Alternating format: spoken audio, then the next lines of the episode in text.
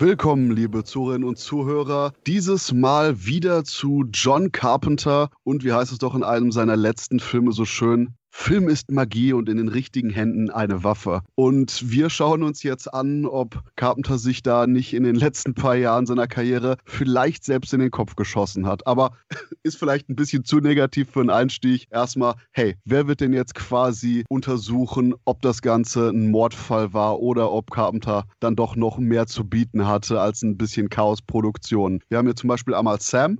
Hi. Und Florian. Ja, hallo Jungs, hallo liebe Hörer, einen verschneiten Gruß aus München. Ich bin der Christoph und ja, ich glaube, nach meiner etwas zynischen Einleitung kann ich jetzt gleich direkt ins Dorf der Verdammten übergehen, denn damit starten wir jetzt und Remake, Carpenter, hat er ja durchaus so ein bisschen Erfahrung und bevor ich meine durchaus ambivalente Erfahrung damit jetzt reinhau, sage ich einfach mal unser absoluter Carpenter-Experte Sam, wie hm. siehst du den Film? Also ich finde, Dorf der Verdammten ist eigentlich ein ganz gemütlicher Film geworden. Ist jetzt vielleicht nicht unbedingt der beliebteste Carpenter, aber es ist halt jetzt auch nicht so die Totalkatastrophe, für die er damals gehalten wurde, als er rauskam. Dorf der Verdammten war halt damals nur eine Auftragsarbeit, die er angenommen hat, nachdem sein äh, Creature from, from, the Black Lagoon Remake gescheitert ist. Und äh, auch Mächte des Wahnsinns damals in den Kinokassen floppte, hat Carpenter halt äh, das Dorf der Verdammten quasi ja nur als Auftragsarbeit angenommen, aber ist doch eigentlich ein ganz, ganz gemütlicher Film geworden für zwischendurch. Ja, da würde ich weitestgehend mitgehen. Gemütlich heißt ja nett, oder? Solide Durchschnitt. Ist nett hier der kleine Bruder von Scheiße Florian. Ja, würde ich schon sagen. Also äh, man muss einfach Karten da an seinen großen Werken messen. Das ist einfach so und da kommen wir nicht drum rum. Ich verehre den Mann für die Produktion, die er gemacht hat, für die großen Produktionen und Dorf der Verdammten ist dann doch schon ein kleines Kino und leider furchtbar generisch auch weitestgehend geworden. Kurz zum Inhalt, oder? Es ist ja ein Remake von, von einem Film von 1960. Es geht darum, dass nach einem Blackout die Frauen von einer US-Kleinstadt unfreundliche außerirdische Kinder zur Welt bringen. Spoiler-Alarm. Ja, okay, Mann, das siehst du doch schon auf dem Cover, oder nicht? Und die planen wohl die Weltherrschaft, ne? Das weiß man nicht so genau, aber ich denke, bei Carpenter geht es immer in die Richtung, ne? Apokalypse und Ende der Welt. Und wie gesagt, sehr generisch, dann finde ich auch, kann man Carpenters Stil ja fast zu keinem Zeitpunkt wirklich erkennen. Klar gibt es kleine Momente, übrigens Cameo von ihm an der Tankstelle, Stelle, aber erkennen wirklich sein Stil würde ich da nicht und äh, der Film wirkt für mich von Anfang bis, bis Ende wie eine seelenlose Auftragsarbeit. Also ich schmecke da kein Carpenter und deswegen war ich jetzt nicht mega begeistert, aber es ist schon okay. Also der Film hat ein doch ordentliches Production Value, sieht gut aus, er hat richtige schöne Arschlochkinder als Bösewichte, die finde ich gut, also da gruselt mich auch, auch wenn das Outfit aus heutiger Sicht sicherlich eher lächerlich rüberkommt als gruselig. Die Besetzung an sich ist noch nett, ne? Wir haben Superman Christopher Reeve, wir haben Michael Paré von äh, Straßen in Flammen und dann noch dazu Kirstie Elliott, die mit Guck mal, wer da spricht, nochmal eine größere Karriere hatte, kurzzeitig. Ja, und das reicht dann eben für einen Durchschnittsfilm, aber kein würdiger Carpenter-Streifen. Weil ich finde, gerade was den Film sich so ein bisschen anders anfühlen lässt, ist einmal die Optik wirkt halt relativ undüster. Er ist halt sehr, sag ich mal, hell ausgeleuchtet. Es ist dieses amerikanische Kleinstadt-Idyll auf dem Land. Also es ist schon mal für einen Carpenter-Film eine relativ ungewöhnliche Kulisse und auch vom Soundtrack her. Du hast da so ein paar düstere Synthi-Klänge, aber allgemein ist Dorf der Verdammten eher so ein bisschen finde ich, von so Akustikgitarren geprägt, eher der Soundtrack. Auch dafür recht ungewöhnlich. Aber ist der wirklich von Carpenter? Nee, ne, der Score doch, ist, doch. ist auch von ihm? Oh, okay. Klar, in Kollaboration mit Don Davies oder wer auch immer, oder Dave Davies, glaube ich, hat er gemacht. Aber allgemein Carpenters 90er-Jahre-Scores, die waren eh alle eher weniger Synthi-lastig, sondern eher gitarrenlastig. Wobei ich da sogar noch reingrätschen würde und sage, ich war jetzt beim Rewatch überrascht davon, wie absolut fantastisch der Film oftmals aussieht. Denn gerade eben diese hellere und vermeintlich freundlichere US-Kleinstadt-Idylle fängt Carpenter hier mit seiner absolut patentierten Kamera seinen Breitbildaufnahmen ein. Und es gibt manche Sequenzen, wo ich wirklich dachte, wow. Zum Beispiel so ein Moment, wo Christopher Reeve mit dem einzigen halbwegs empathischen von den verdammten Kindern am Friedhof steht und über das Sterben redet und die Kamera dabei so einen schräg von unten Winkel hat, der sowohl die Gräber und die Kreuze sehr groß erscheinen lässt, aber ansonsten auch eben die Weite des Himmels in etwa der Hälfte des Bildes im Hintergrund hat. Und auch generell, dass Carpenter oftmals die Weite von der freien, unberührten Natur in dieser amerikanischen Kleinstadt sehr, sehr schön bei den Außenaufnahmen einfängt, war ich, wie gesagt, echt positiv angetan und könnte mir in den Arsch beißen, dass ich damals nicht die Blu-ray von dem Film doch noch irgendwie gekauft hatte, weil ich den Film auch deutlich, ja, mehr meh in Erinnerung hatte. Und das Problem ist, denke ich, die ersten 30 Minuten von dem Film, von Das Dorf der Verdammten, sind wirklich stark. Der Mystery-Aspekt von dem plötzlichen Koma-ähnlichen K.O.-Zustand, der über den Ort fällt, über die Sachen, die dann auch passieren mit den Leuten, die plötzlich K.O. gehen. Das generelle Mysterium eben mit dem Militär, das kommt, um aufzuklären, was so ein wunderbares Twilight Zone-Feeling schafft. Und das alles hat eine unglaublich starke Atmosphäre, nur dass du an dem Zeitpunkt, wo der eigentliche Film mit der Handlung dann einsetzt, absolut weißt, worauf es hinausläuft und auch die generellen Charakter-Arcs relativ generisch sind und nicht mehr eben dem Standard der ersten halben Stunde das Wasser reichen können. Ich glaube, was dem Film wirklich so ein bisschen fehlt, ist so, so ein Wettlauf gegen die Zeit-Feeling. Weil wie du schon sagtest, das, was bei Carpenter immer stark war, ist, sag ich mal, die Örtlichkeit seiner Handlung gut einzufangen. Gerade die, die, diese Weite, in der das spielt, das hattest du auch bei The Fog, wo es einfach zwischendurch mal so Montagen von diesem Fischeort gibt und den umliegenden Regionen. Und das ist halt auch in Dorf der Verdammten unglaublich stark. Und ähm, klar, es ist ungewöhnlich, sag ich mal, weil es halt so ein ganz anderes Setting ist. Aber trotzdem war die Cinematografie immer bei Carpenter stark, gerade was die Kameraarbeit angeht. Aber ähm, ja, wie du schon sagtest, was dem Film, glaube ich, ganz gut getan hätte, ist so, so ein durchlaufender Wettlauf gegen die Zeit. Ein bisschen. Das stimmt. Und ähm, mir fehlt so ein bisschen bei, bei der Kameraarbeit, ja, die Raffinesse, die Carpenter sonst hat. Also mir ist das zu Standard. Ja, Widescreen, Sergio Leone angehaucht teilweise. Aber ja, also das hat er früher doch wesentlich einfallsreicher umgesetzt, finde ich. Mark Hamill, Luke Skywalker ist übrigens auch zu sehen. Ne? Also der leider jetzt nicht so die große Rolle hat und mich auch nicht so begeistert. Der hat mich eher ein bisschen genervt, die Figur. Und ja, Carpenter Spezi Peter Jason war ja auch noch dabei. Ja, die erste halbe Stunde gebe ich auch recht, ist durchaus spannend. Ich habe mit meiner Frau geschaut, die war da auch sehr interessiert. Ja, aber der verliert etwas Drive ab der Mitte und das Finale, das ist dann auch so überbordend. Ne? Die Massenschießerei an der Scheune, da geht's ab, das ist unglaublich. Also ich fand's ja geil, aber irgendwie hat es zum vorherigen Film, finde ich, nicht so ganz gepasst. Ich habe da das Gefühl, dass eben Carpenter wusste eben, dass es halt auch eine Auftragsarbeit ist und deswegen so ein bisschen schwankte zwischen, wie kommerziell mache ich jetzt den Film und was muss ich geben, damit quasi Universal nachher sagt, guter Junge, aber auf der anderen Seite eben halt auch den Film nicht überfrachte mit dem Ganzen. Und da habe ich sogar weniger Probleme mit der absoluten Eskalation im Finale, weil halt das wirklich dann noch der Schlusspunkt des Films ist. Ich musste hier und da einfach nur extrem lachen bei einigen der triggerrecht albernen Morde zwischendurch. Richtig, ja. Der Schrägstrich Selbstmord von Buck Flower.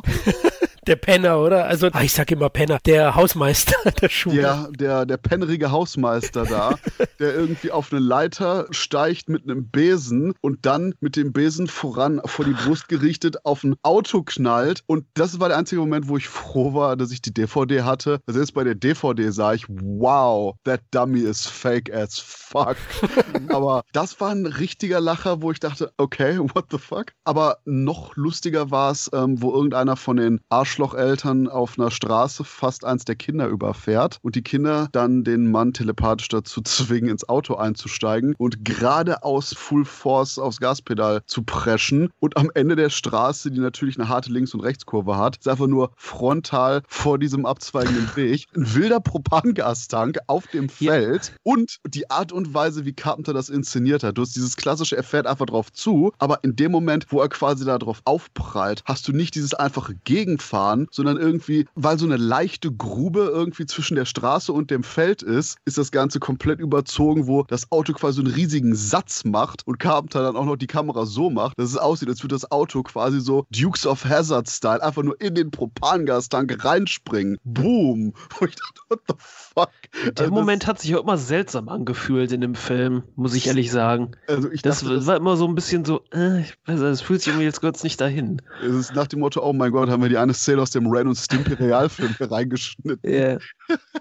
Ja, genau. Und, und diese Eskalation am Ende, ich finde, das, das steigert sich da ja auch hin. Da gibt es halt so Momente, wo ich sage, zum geerdeten, spannungsreichen Beginn passt es nicht so ganz, meine Meinung. Aber ihr habt es ja erwähnt, also optisch sieht er wirklich gut aus. Und ich finde auch die Grundidee relativ interessant. Aber das basiert ja auf einem Roman und eben 1960 wurde das Ganze schon mal verfilmt, recht erfolgreich. Und Carpenter hat nach das Ding aus einer anderen Welt ein zweites Remake gemacht und ja, leider mit weniger Leidenschaft auf jeden Fall. Und so hat man es auch an den Kinokassen gemerkt in den USA. Budget waren 22 Millionen Dollar, also das ist schon ordentlich. US-Einspiel leider nur 9,4 Millionen Dollar, also das ist schon sehr wenig und das führte auch dazu, dass der Film in Deutschland eine Videopremiere war. 1995 ist er eben gedreht worden. Und Weil man dazu sagen muss, dass das auch ein bisschen Universal geschuldet ist, dass der Film so abgestunken ist an den Kinokassen, weil die den komplett schlecht und bisweilen gar nicht vermarktet haben, in total wenigen Lichtspielhäusern haben starten lassen. Also das war schon fast so ein gewollter Untergang. Zusätzlich haben wir hier den schönen Fall, dass auch die Produzenten gesagt haben, hey, der Film ist eigentlich schon fertig, wir brauchen nicht so viel Effekt nach Bearbeitungszeit. Komm, komm, komm, bring den mal ins Kino und hat jetzt schon seine Schatten vorausgeworfen auf den nächsten Film. Aber bevor wir da hinkommen, haben wir noch irgendwie was zu Das Dorf der Verdammten? Denn ich wollte persönlich noch erwähnen, dass ich eigentlich gerade im Finale die Visualisierung, wie hier Christopher Reeves Charakter die mentalen Eingriffe von den Kindern abblockt, sehr schön gemacht fand. Mhm. Und vor allen Dingen, weil auch die Aufnahmen und die Inszenierung von dieser mentalen Mauer, die er aufbaut, durchaus auch wie ein Fremdkörper im eigentlichen Film erscheinen und komplett andersartig wirken, muss ich sagen, gerade weil das so gelungen ist, wäre es eigentlich schön gewesen, wenn man das vielleicht noch ein bisschen mehr eingebaut hätte. Und ich denke, das ist auch das Fazit bei mir. Der Film ist durchaus sehenswert und unterhaltsame Zeit, aber man hat eben diesen Auftragsfilm-Flair durchaus da drüber hängen und immer wieder das Gefühl, dass mit so einer leichten Überarbeitung und ein bisschen mehr Zeit und vor allen Dingen ein bisschen mehr Intensität aus diesem okay bis guten Film durchaus auch noch ein großartiger hätte entstehen können. Right. Ja, da sind mir deine Wolken ein bisschen zu rosa bei dem Film. Also ich sehe ein bisschen kritischer. Auch das Finale, wo du angesprochen hast, mit der Wand im Kopf, finde ich ne, auch eine tolle Idee, nur die Inszenierung wieder. Da ist ja noch eine zweite Person dann, die äh, den einen Jungen, wo du erwähnt hast, der so sich ein bisschen abkapselt von seinen außerirdischen Arschlochkinderfreunden. Dessen Erdenmutter kommt ja noch rein und wie das inszeniert ist, wenn sie sich immer wieder hin und her drehen. Ne? Vorne, hinten, vorne, hinten. Das fand ich so ein bisschen cheesy, ehrlich gesagt. Das hat mir so ein bisschen was gekostet im Spannungsmoment dieser Szene aber okay. Liegt vielleicht an mir. Ansonsten hätte ich gedacht, äh, dass du anspringst auf das mimische Acting von Christopher Reeve, der hier die besten Kampffratzen seit Over the Top zieht. Ja, zum Blocken meinst du? Jetzt blockst oh, oh, oh. Also, nice, very nice. Aber der Punkt ist, es gibt keine Art und Weise, das nicht albern darzustellen. Und ich denke, das ist auch wieder genau so ein Rückgriff eben auf das Buch. Es, es gibt gewisse Sachen, die kann man einfach nur im Buch deutlich besser und weniger mhm. unfreiwillig lustig beschreiben, als eben Sachen in einem Film zu zeigen. Und die Tatsache, dass zwischendurch Carpenter eben diese wirklich goofy Morde an den anderen Leuten eingebaut hat, führten dazu, dass du quasi auch schon mit so einem, mit so leicht dem Schalk im Nacken das Ganze schon siehst. Und wenn dann Christopher Reeves so seine Gesichtskirmes abzieht, ist, ist die Ernsthaftigkeit ohnehin zu dem Zeitpunkt schon arg aufgeweicht. Das stimmt. Damals wurde aber auch noch kritisiert, dass sich das Remake kaum abhebt vom Originalfilm von 1960. Äh, man hat da nur Kleinigkeiten geändert und ja, da war man natürlich verwöhnt mit das Ding aus einer anderen Welt, wo Carpenter einfach was ganz anderes gemacht hat. Wobei, oh. was Carpenter wohl geändert hat bei Das Dorf der Verdammten, ist wohl auch diese weibliche Sichtweise da ein bisschen mehr einfließen lassen, weil das Original wohl so ein Film ist, typischer 50er Jahre Horrorfilm, wo eigentlich irgendwelche Typen nur in Büros stehen und darüber reden, was die Bedrohung ist. Und äh, es hier wirklich auch um diese schwangeren Frauen geht, die diese Kinder bekommen, wo er die Sichtweise halt auch ein bisschen verstärkt hat in dem Remake. Oh, Schwangere, oh, da, da, da wird mir, ja, da kommen wir später noch dazu. Aber ja, der, der Punkt ist einfach nur im Original Original hast du halt eben nur die rein männliche Perspektive, weil da war die Welt noch richtig. Da hattest du die Frauen, die wurden schwanger, die haben das Essen gemacht, haben verdammt nochmal die Schnauze gehalten. Aber jetzt in den 90er Jahren müssen die halt ein bisschen mehr Screentime zugestehen bekommen. Aber ich wollte jetzt sagen, Scherz beiseite. Aber das war ernst gemeint. Der Punkt ist einfach nur, dass jetzt Dorf der Verdammten eben durchaus einfach auch besser wirkt als im Original und, und auch nicht so langweilig ist wie im Original, aber das ist ein anderer Punkt. Und dahingehend ich aber auch wieder das Gefühl hatte, dass gerade der Ansatz hier mit den weiblichen Perspektiven durchaus interessant war, aber genau wie eben alles ab der 30-Minuten-Marke so, so ein bisschen unausgegoren und durchaus noch intensiviert hätte werden können. Dahingehend frage ich mich auch, ich meine, gut, äh, retrospektiv Christopher Reeves Figur auch durch eine Frau zu ersetzen, hätte wahrscheinlich dann irgendwie den Film für die 90er Jahre vielleicht zu progressiv gemacht. Aber der Punkt ist schlicht und ergreifend, dass quasi eben der Ansatz auch weiter hätte ausgebaut werden können. Und das fiel mir ganz besonders auf mit Kirstie Alley's Figur, die dieses etwas ambivalente, ist jetzt ein Schurke, hat sie jetzt irgendwie das Gute doch im Sinn, weil sie ständig dazwischen schwankt. Sie ist jetzt kein schwarz-weißer Charakter, sondern durch und durch grau eben von ihrer Moral her. Und das hätte man vielleicht auch noch ein bisschen ausarbeiten können, vielleicht mit einem Subplot, dass sie keine Kinder kriegen kann oder ähnliches, dass man ein bisschen mehr eben dahingehend die Emotionen verstehen kann. Und vielleicht hätte das dann auch ihren merkwürdig zurückgenommen gefilmten, aber irgendwie dann doch ziemlich extremen Tod noch eben weiter intensiviert. Aber wie gesagt, je mehr ich rede, ich komme immer wieder darauf zurück, bisschen mehr Intensität und ein bisschen mehr Ausführung wäre einfach schön gewesen. Okay, da können wir uns, glaube ich, darauf einigen. Ja, und letzter Punkt, bin ich der Einzige gewesen, der, okay, gut, erstens die Starbangaben am Anfang nicht gelesen hat und zweitens für etwa 20 bis 30 Minuten dachte, dass Kirsty Alley Mac Foster ist. Tatsächlich ist mir das auch ein bisschen passiert. Sehr gut. Die zwei irgendwie, weiß ich nicht. Ja, gut, sind halt beides Frauen, ne? kann man verwechseln. Ein Scherz. Das ist eine von den. Film asiatisch, da kann ich die noch auseinanderhalten. ja, stimmt. Nee, aber da hatte ich echt dieses Moment, Moment, wer ist das? Es ist Mac Foster im Moment. Mac Foster sieht komisch aus in dem Film. Aber es ist Florian, es freut mich sehr, dass ich da nicht der Einzige war, wo da einfach nur einen Knoten im Hirn hatte bei der Besetzung. Das ist wie mal eine komplette Verwirrung damals bei Before Awake, wo ich wirklich den ganzen Film über dachte, boah, der Typ, der sieht, der sieht eins zu eins aus wie Thomas Jane, aber er ist es nicht. Er wirklich sieht fast genauso aus. Also im Abspann Thomas Jane. oh, Siehe da. ja gut, anscheinend reden wir drei schon zu oft miteinander, haben dieselben Sichtweisen. ja. Aber ich glaube, wir können jetzt weitergehen, oder? Ja, Denn das ist der Punkt, wo wir jetzt von dem Remake Das Dorf der Verdammten zum Remake Flucht aus L.A. kommen. erstes Sequel-Reboot Hollywoods. Ich merke schon, du, du zündest schon die Fackeln an hier. ja, aber, aber das ist auch der Punkt, Florian. Also erzähl uns doch mal über Flucht aus L.A. und das Remake von Die Klapperschlange. Okay, also Flucht aus L.A. Boah. Inhaltlich äh, eigentlich die Klapperschlange nur in L.A. Der Grundplot, also Snake Plissken wird mal wieder festgenommen und muss für den Präsidenten der Vereinigten Staaten eine Diskette, einen Koffer besorgen, der von dessen Tochter in das abgespaltete Gefängnis LA gebracht wurde. Und ja, also der Film ist schon auch sehr unausgegoren. Du hast gerade gesagt, bei Dorf der Verdammten hier ist es sicherlich noch wesentlich deutlicher zu sehen. Vielleicht wisst ihr dann auch mehr oder produktionstechnische Hintergründe, warum das so ist. Ich muss sagen, ich habe ihn heute Morgen angeschaut, eben vor eineinhalb Stunden mal wieder. Habe den damals auch 96 im Kino gesehen, war damals schon enttäuscht, hat mich trotzdem unterhalten. Ja, wir sind ja hier alles auch Schauwerte-Freunde und mögen das Action-Kino und Kurt Russell ist auch immer geil. Das ist schon mal das erste Pfund von dem Film. Generell der Cast ist ganz, ganz ordentlich. Beim Greer sieht man dazu Bruce Campbell in der Rolle und auch Peter Fonda, Steve Buscemi und Stacy Keach. Also da lässt der Film kaum Wünsche offen. Aber er ist halt echt, mein Gott, ist es jetzt wirklich eine Satire?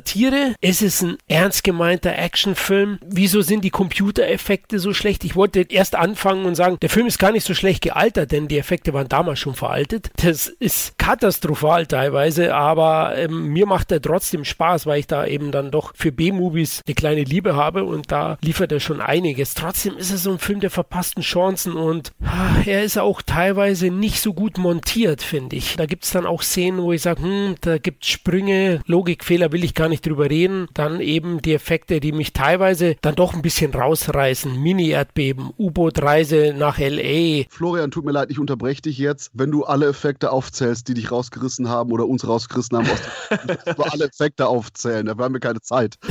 Okay, alles klar. Gut, dann äh, darfst du gerne den Film verteidigen. Ich weiß es ja nicht. Ja, was ich gebe da zu verteidigen. Ja, ich, der Punkt ist, ich habe echt Spaß mit dem Film, aber der ist schon ein bisschen behämmert, um es ganz nett zu sagen. Ich habe das Gefühl, bei jedem, wenn man mit den Leuten über Flucht aus L.A. spricht, die ihn gesehen haben, das ist immer so, ein, so eine angeheiterte Enttäuschung, die jeder hat. So, eigentlich macht der Film vieles richtig. Es gibt auch immer so punktuell Sachen, die jeder geil findet. Und jeder lächelt immer am Ende so ein bisschen, aber alle sind eigentlich enttäuscht. Nach dem Motto, oh mein Gott, ich sitze jetzt hier gerade draußen auf, dem, auf meinem Liegestuhl und schaue dem Nachbarskind, äh, das immer mit dem Sturzhelm auf dem Kopf rumläuft, seit fünf Ja. Minuten dabei zu, wie es versucht, eine Mhm. Banane zu schälen. Aber es schafft es einfach nicht. Ja. Aber weil ich ein Arsch bin, amüsiere ich mich darüber. Das ist so der. Unterhaltungsfaktor von Flucht aus L.A. Und ich meine, ganz im Ernst, die saukoole Szene mit dem Bangkok-Regeln, Gut. Dosenschießen, super. Das Finale von dem Film, wo einfach nur, Spoiler-Alarm, Snake Plissken einfach mal der Welt den Saft komplett abdreht. Super badass. Und da wir ja in absolut progressiven Zeiten leben, will ich einfach nur nochmal erwähnen, wie vorausdenkend und sensibel John Carpenter mit verschiedensten satirischen Themen umgegangen ist, um hier Pam Greer als Transsexuellen namens Hershey zu zeigen. Ja. Genauso wie der Schönheitswahn in Hollywood, ja, mit Bruce Campbell als, als Oberchirurg. Auch geil, ja. Das sind schon einzelne Sachen, da hast du recht. Ja, der Film ist, hat eine gewisse Brolligkeit, finde ich. Also, Ja, Olligkeit ist ein sehr schönes Wort. das gefällt mir auch, aber ja, es gibt dann so furchtbare Sachen. Siehe, wie, wie heißen die Drachen? Diese Paraglider. Ja, oder? Paragleiter, genau, nach dem Wort habe ich gesucht. Das ist dann auch wieder so, erst denke ich, hey, mit dem Hershey, Pam Greer, geil, und dann, was danach kommt, effekttechnisch wie auch vom, vom logischen Ablauf, das passt halt wieder überhaupt nicht. Ja, okay, ich habe auch, aber auch meinen Spaß, wie gesagt, meinen Prolligen. aber du siehst halt, was das noch damals für eine Zeit war, weil Carpenter hatte zu dem Zeitpunkt ja mit Jagd auf einen Unsichtbaren, die Mächte des Wahnsinns und das Dorf der Verdammten drei Flops hintereinander hingelegt und trotzdem ein 50 Millionen Dollar Budget für Flucht aus L.A. bekommen, was damals Wahnsinn, richtig viel Asche war. Aber kommt wohl auch noch hinzu, dass damals 96 war Kurt Russell halt ein Megastar in Hollywood und hat das Ganze halt mitgepusht und der wollte halt nicht ohne seinen Buddy Carpenter machen. Mir fällt gerade nur ein, dass der einzig bessere Name für Pam Greers Figur einfach nur Ajita Wilson gewesen wäre. Ja, aber, aber es ist ein Film wie fast jeder Carpenter, da werden wir vielleicht heute abschließend auch dazu kommen. Er ist auf einer gewissen Weise erinnerungswürdig und sehenswert. Er hat immer noch kleine Momente, selbst die schlimmste TV-Produktion von ihm. Ja, ich meine, Flucht aus L.A. manifestiert sich halt gut in einer einzigen Szene in dem Film, in der Kurt Russell halt zu so einem äh, Stadion gebracht wird. Und du erwartest jetzt halt was richtig Episches, so Zuschauermassen. Und dann siehst du in diesem gewaltigen Stadion so eine kleine Gruppe von Leuten, die da irgendwo hinten in der Ecke sitzt. Denkst so, hm. aber dann passiert trotzdem irgendwas Cooles. Und das ist halt so ein bisschen wie Flucht aus L.A. Irgendwie ist der Film eigentlich nur so ein Abklatsch, so eine leere Hülle vom Original. Aber irgendwie passiert hier und da immer irgendwas Cooles. Und die richtigen Intentionen sind da, aber es geht halt irgendwie dann irgendwie doch immer in die Hose. Ganz abgesehen davon, dass spätestens in dem Moment, in dem dann Kurt Russell auf dem Surfboard parallel zu Steve Buscemi's Figur in dem Wasserkanal reitet, ich selber als Zuschauer das Gefühl habe, dass ich jetzt einen Sturzhelm aufziehen muss und, und den Rest des Films dann einfach nur genießen kann. Und soll ich so weit gehen und sagen, ich habe mehr Spaß mit Flucht aus LA als mit die Klapperschlange? Bitte nicht, weil das könnte unsere Freundschaft gefährden. Okay, gut, dann lasse ich das. Aber ähm, ich kann auf jeden Fall sagen, dass nach allem, was ich von Freunden aus Amerika und von den Nachrichten gehört habe, John Carpenter zumindest mit seiner Zukunftsversion von LA relativ den Finger äh, an der Realität hatte. Aber insgesamt, nein, natürlich, der Film ist eine absolute Satire und auch, auch viel mehr noch als eben sein deutlich, deutlich ernst gemeinterer Vorgänger. Und ich bin mir nicht sogar sicher, ob das das Ganze nicht noch ein bisschen besser macht. Der Punkt ist einfach nur, dass die Klapperschlange düster, nihilistischer und zynischer Streifen teilweise sogar war, während eben Flucht aus LA dieses Hey, die Welt geht unter, aber lass uns Spaß dabei haben, Feeling versprüht, das vielleicht auch eben relativ fatalistisch ist, aber auf der anderen Seite dieses leichte Augenzwinkern mitbringt, frei nach dem Motto, man muss halt das Beste draus machen. wenn, wenn du irgendwo in Ranz LA unter irgendeiner Gang-Regierung bist, hast, dann ja, guck mal, dass du die große Welle erwischt. Denn wer weiß, ob noch eine zweite Welle kommt. Ja, es ist halt, die Party hat in LA nie aufgehört, auch nicht nach dem Weltuntergang. Eben, eben. Und dieses Gefühl überträgt sich sehr schön auch auf das gesamte Feeling und eben den Zuschauer beim Betrachten. Gut, die Effekte wirken so, als ob ich den Film irgendwie vorher einfach nur in meine Sega CD-Player eingelegt hätte, als äh, normalen DVD- oder Blu-ray-Player. Was aber, aber, auch schade ist, äh, einerseits, weil, Entschuldigung, ich hier unterbreche, weil man muss dem Film einerseits zugestehen, dass der Kinostart vom Studio mehrere Monate vorgezogen wurde und die halt keine Chance hatten, die Effekte fertigzustellen. Die hatten ja, glaube ich, sogar den äh, Matt Painter von Blade Runner mit an Bord. Auch die ganzen CGI-Leute, die sind alle mit ihrem Scheiß nicht fertig geworden und das sah halt damals schon arg fragwürdig aus, was man dann da präsentiert bekommen hat. Und ich meine sogar, dass die quasi bei dem Matt Painter gesagt haben, hey, hey, arbeite mal digital, weil digital ist the shit, yo. Mhm. Und die dahingehend eben komplett auf der Schnauze gelandet sind und dann von den Produzenten halt Monate vor dem eigentlich anvisierten Kinostart mehr oder weniger ins Kino gepresst wurden. Und Carpenter hatte sogar, glaube ich, mal ein paar Interviews erzählt, dass er gerne so eine Art Revisited Edition machen würde, quasi mhm. mit fertiggestellten Effekten jetzt. Aber weil der 50 Millionen Dollar Film eben 25 eingespielt hat, wollte ihm da jetzt niemand wirklich noch irgendwie einen Cent geben. Ja, es ist eigentlich schade, weil du merkst halt, da drin steckt ein guter Film. Und das ist jetzt nicht nur Illusion, weil du weißt, dass die Klapperschlange funktioniert hat. Die Klapperschlange ist ja ein komplett anderer Film. Ich habe auch schon von vielen gehört, die heutzutage enttäuscht von der Klapperschlange sind, weil die einen Actionfilm erwarten. Das ist die Klapperschlange ja nun gar nicht. Aber Flucht aus L.A. ist halt mehr so ein Actionfilm, so eine Action-Satire auch auf Hollywood. Und äh, wie gesagt, da eine fertige Fassung sehen, die auch vielleicht ein bisschen flotter geschnitten ist auch, das wird dem Film, glaube ich, ganz gut tun. Aber ist nicht eigentlich die Tatsache, dass Flucht aus LA als LA-Satire eben wortwörtlich von LA dazu gezwungen wurde, die schlechten Effekte zu haben? Ist es nicht fast schon so eine Art Meta-Überkommentar, der quasi auch auf einer produktionstechnischen Sicht eben noch einen weiteren Satire-Aspekt mitliefert? Und das ist ultra prätentiös gesprochen auch durchaus der Punkt, weswegen ich im Endeffekt echt keine Probleme habe mit den beschissenen Effekten, weil das Ganze eben eben dieses Party-Flair hat, weil es auch eben in den sehr satirischen, spoofigen Ton von dem ganzen Streifen mit hineinwirkt. Der Film ist von Anfang an nicht ernst gemeint. Da kann das ich auch. klingt zum Intellektualisieren besser, als es letztendlich auf der Leinwand präsentiert wird. Ja, das stimmt. Aber ganz im Ernst, allein, selbst wenn die Effekte super wären, ganz zu Beginn, wo er mit seinem G.I. Joe Mini-U-Boot nach L.A. fährt und dann dieser eine Moment ist, wo irgendwie von der Seite so Universal Studios Tour-mäßig so ein High-Hubs ins Bild macht. Die Szene, auch wenn das die besten, realistischsten Effekte auf der Welt wären, wäre genauso fucking stupid. Egal.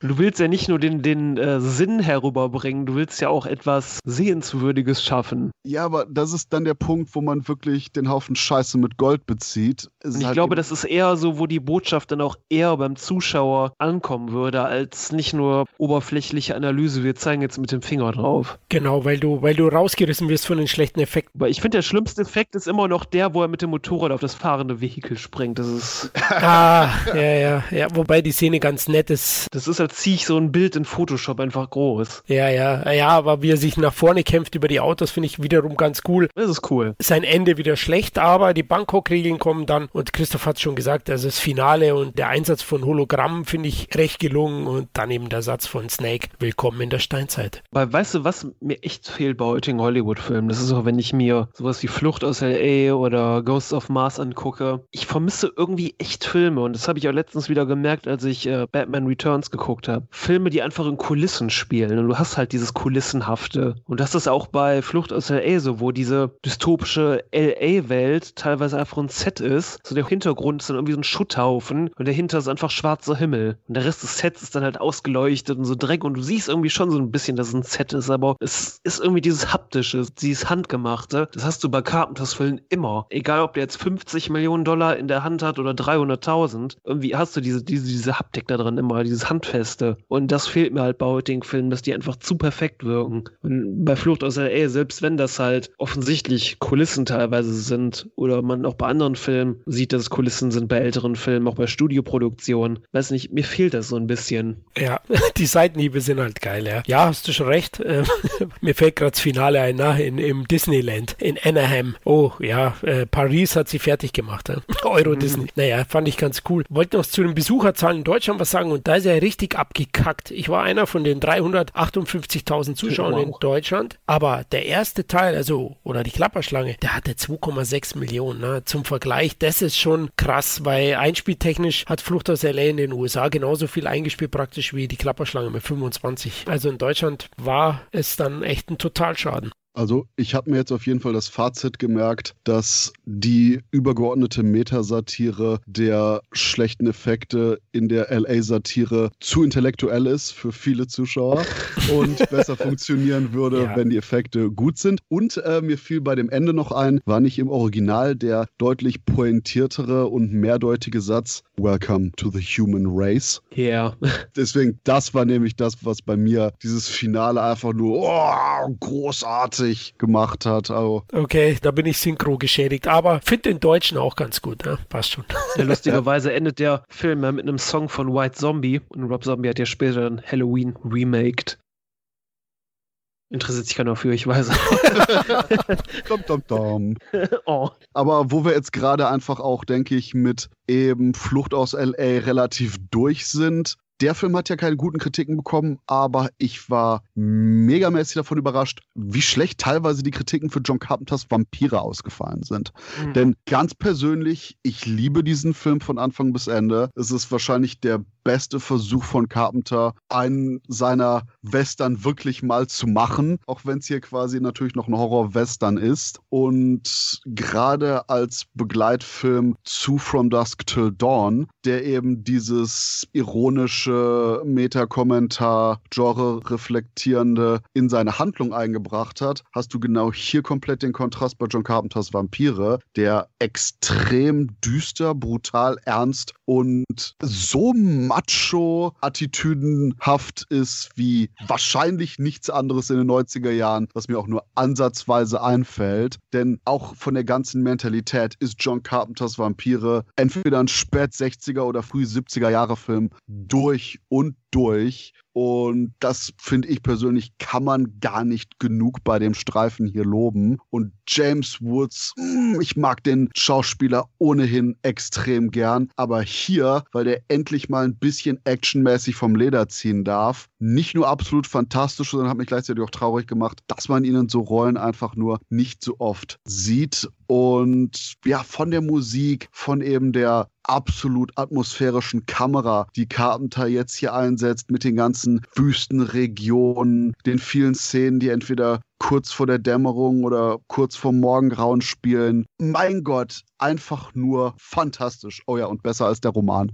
Wobei ich echt sagen muss, John Carpenters Vampire kommt bei Kritikern schlecht weg aber so ziemlich jedem, mit dem ich gesprochen habe, mag den Film. Und ich glaube, das ist einfach wieder dieser Punkt, wo Kritikern halt dieses, gerade aus heutiger Sicht, politische Unkorrekte sauer aufstößt. Ich weiß gar nicht, ob das ein Rolling Stone-Artikel war, wo die quasi John Carpenters Filme gerankt haben. Das ist ja auch heute ganz in, Dinge zu ranken. Auch gesagt haben, dass aus dem einst fortschrittlich denkenden Regisseur ein Frauenhasser geworden ist. Ich dachte so, wow Leute, jetzt kommt echt mal runter. Klar, so einen Film könntest du heute wahrscheinlich nicht mehr machen, dass ein Shitstorm losbrechen würde. Ja, aber wobei du kannst heutzutage noch... nichts machen, ohne dass ein Shitstorm losbricht. ja, wobei ich darüber nie nachgedacht habe, bevor es irgendjemand gesagt hat, ehrlich gesagt, weil die Figuren in dem Film sind nun mal die Figuren, repräsentieren eigentlich und stellen kein Ideal dar. Und das ist ja eigentlich in jedem Film so. Und dass man aber, Carpenter das halt da so angelastet hat, ist aber halt. Sam, Sam, du vergisst gerade, dass du kein Idiot bist. Ah ja,